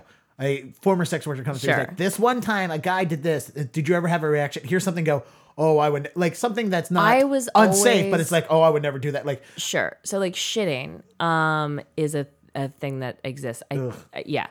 I don't know that I could, I, ne- I was never asked to pee or shit on mm-hmm. command. I was always a little bit curious as to whether or not I could, I, like if I'd be able to do that, like in a physical way. Like if I could will myself to like piss or shit on command. I don't even want to know if I could do that. Like okay. If so, like I, I I love your curiosity that like I'm curious. Could I possibly yeah. do that? Yeah. I have I don't even want to know the answer to that myself. Okay. If I, if I was with a woman who wanted that, I don't even want to entertain that thought in my world. Ugh. All right, so then we're stop gonna asking end this. These weird questions. I want to know your experience. I want to know about you. It's not my experience. It's your experience that I'm curious about. So all right, cool. Uh, I think that is up. Thank you for coming. Cool. Thank you so much for having me. Yeah. And so you guys are heading to Philadelphia tomorrow. Yeah. We're going to be in Philadelphia tomorrow at the Good Good Comedy Theater at seven p.m. We're going to be at uh, the D C Draft House um, in D C on the twenty-fifth. We're going to be at... Which uh, is Tuesday. Tuesday. Yes. Okay. And then the twenty-seventh, Thursday, I think we're going to be at the Pittsburgh... Uh, we're going to be at the Arcade Comedy Theater. Then... On the thirtieth, we're in Indianapolis, which is Abby's hometown. Very exciting. We're going to be at the Rabbit uh, Cabaret Theater. Asheville will be at the Southern. Go to the website. Yeah. It's Cake Comedy Tour or cake comedy dot com. Uh, are you guys driving? Uh, yes. Yeah, we, uh, we're picking up the car in Newark. Yeah, so we're taking the train from Boston to Newark. We saved ourselves one thousand dollars not renting a car from here. Okay. Yeah. Because did because you're two of you are from New York. One's in L A. Two of us are. So right now it's split. So Carrie and I live in New York and Erin and Abby live in L A. But Abby's moving back to New York as soon as she wraps her T V show, which happened yesterday. Oh, good for her. Yeah. That's yeah. why she had to miss the first show because she's she's on T V. But did none of the four of you have a car or was it either to rent a car? Let's um, talk logistics. Erin's car is in L A. Yes. Okay. So she's the one with the car. She's the one with the car. Okay. Yeah. I figured the L A person wasn't going to bring her car. Exactly. New York, same as Boston. You kind of you can, it's easily get around without a car. It's also this is our first tour with like merch bigger than buttons. We've got like a bunch of T-shirts. Is that the? What is, are you wearing? No. I am not wearing the okay. T-shirt. Uh, cause, mostly because I wore it the last two days and it smells now. Mm-hmm. Um, but uh, so we need. It, The car fits the four of us plus our four suitcases. Okay. It does not fit the four of us, our four suitcases, and the merch bag. So what are we doing with the merch bag then? We had to rent a Jeep. Oh, so you rent? Yeah, oh, yeah. So we I'm rented sorry. a bigger car, but okay, like sorry, even, even if we had the the car that we've been touring and available to us, it's it's not. Oh, so there was a car that was available, wasn't big enough. Yeah, gotcha. Yeah, yeah. All right, and uh, is there, other than Kickstarter and all that, is there sponsorships involved? Because I've talked to plenty of people that just go, "Dude, the best way to do the tour is find some sponsorships." Was that? Oh, you're shaking your head. No, that answer is we no. We just didn't do Did that. It, you didn't look into it. No. All right, cool. Yeah. All right. Well, I hope the rest of it goes well. Thanks, and uh, follow me on Twitter, Kaytlin Bailey dot com. Or yeah, find everything Kaytlin Bailey, Kaytlin Yay. Bailey, at, um, which is K A Y T L I N because my parents misspelled my first name for no good goddamn reason. I think my dad just wanted like a uh, you know a traditional Irish name, and my mom wanted a hippie weird name, and so this was their dumb compromise that's resulted in me being super Googleable. Well, I brought, I started, uh, cause I know I spelt it wrong at least once or twice yes. looking you up.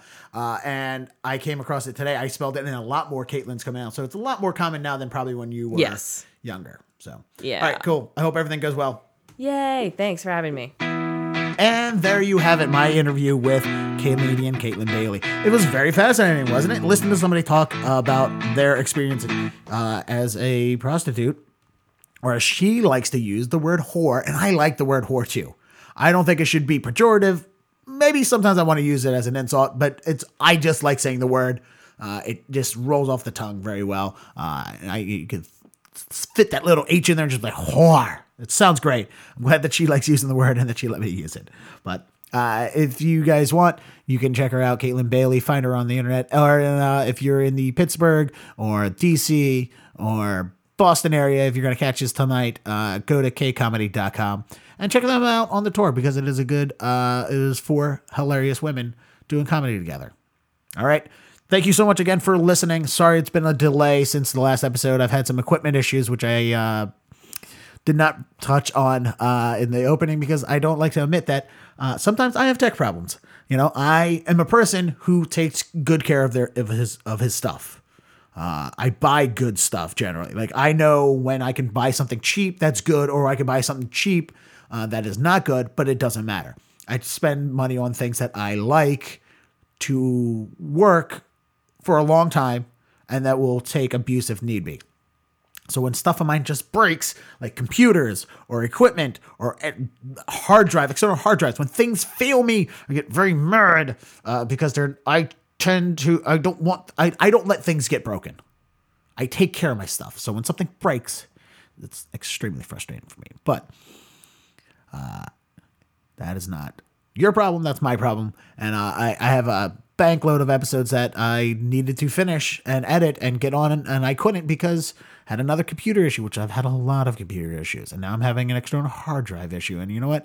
I don't know what to do with it. I'm just going to make it at work as best as I can. Uh, so I'm on a backup laptop. I'm, uh, I have a, I do have a new portable recorder so I can get out of the studio and start doing more interviews. I should just do them out, uh, get out of the studio and get people in. So I got to get back in the swing of things. And for those who are regular listeners, I apologize. Um, or even new listeners. Uh, cause I've, I still talk to people. Oh, I have this podcast. You should listen to it. If you did listen to it, um, if you're a new listener or if you hear from, uh, uh, because, uh, Kaytlin Bailey, you wanted to hear Kaytlin Bailey's story or anybody's story that has been a guest on the show. Thank you so much for coming. I'm going to get everything, uh, hopefully back on track soon. Uh, but I'm glad I got this episode out because it was fascinating and interesting and I enjoyed every second of it. I hope you did as well. Thank you again for listening. Take care. Bye.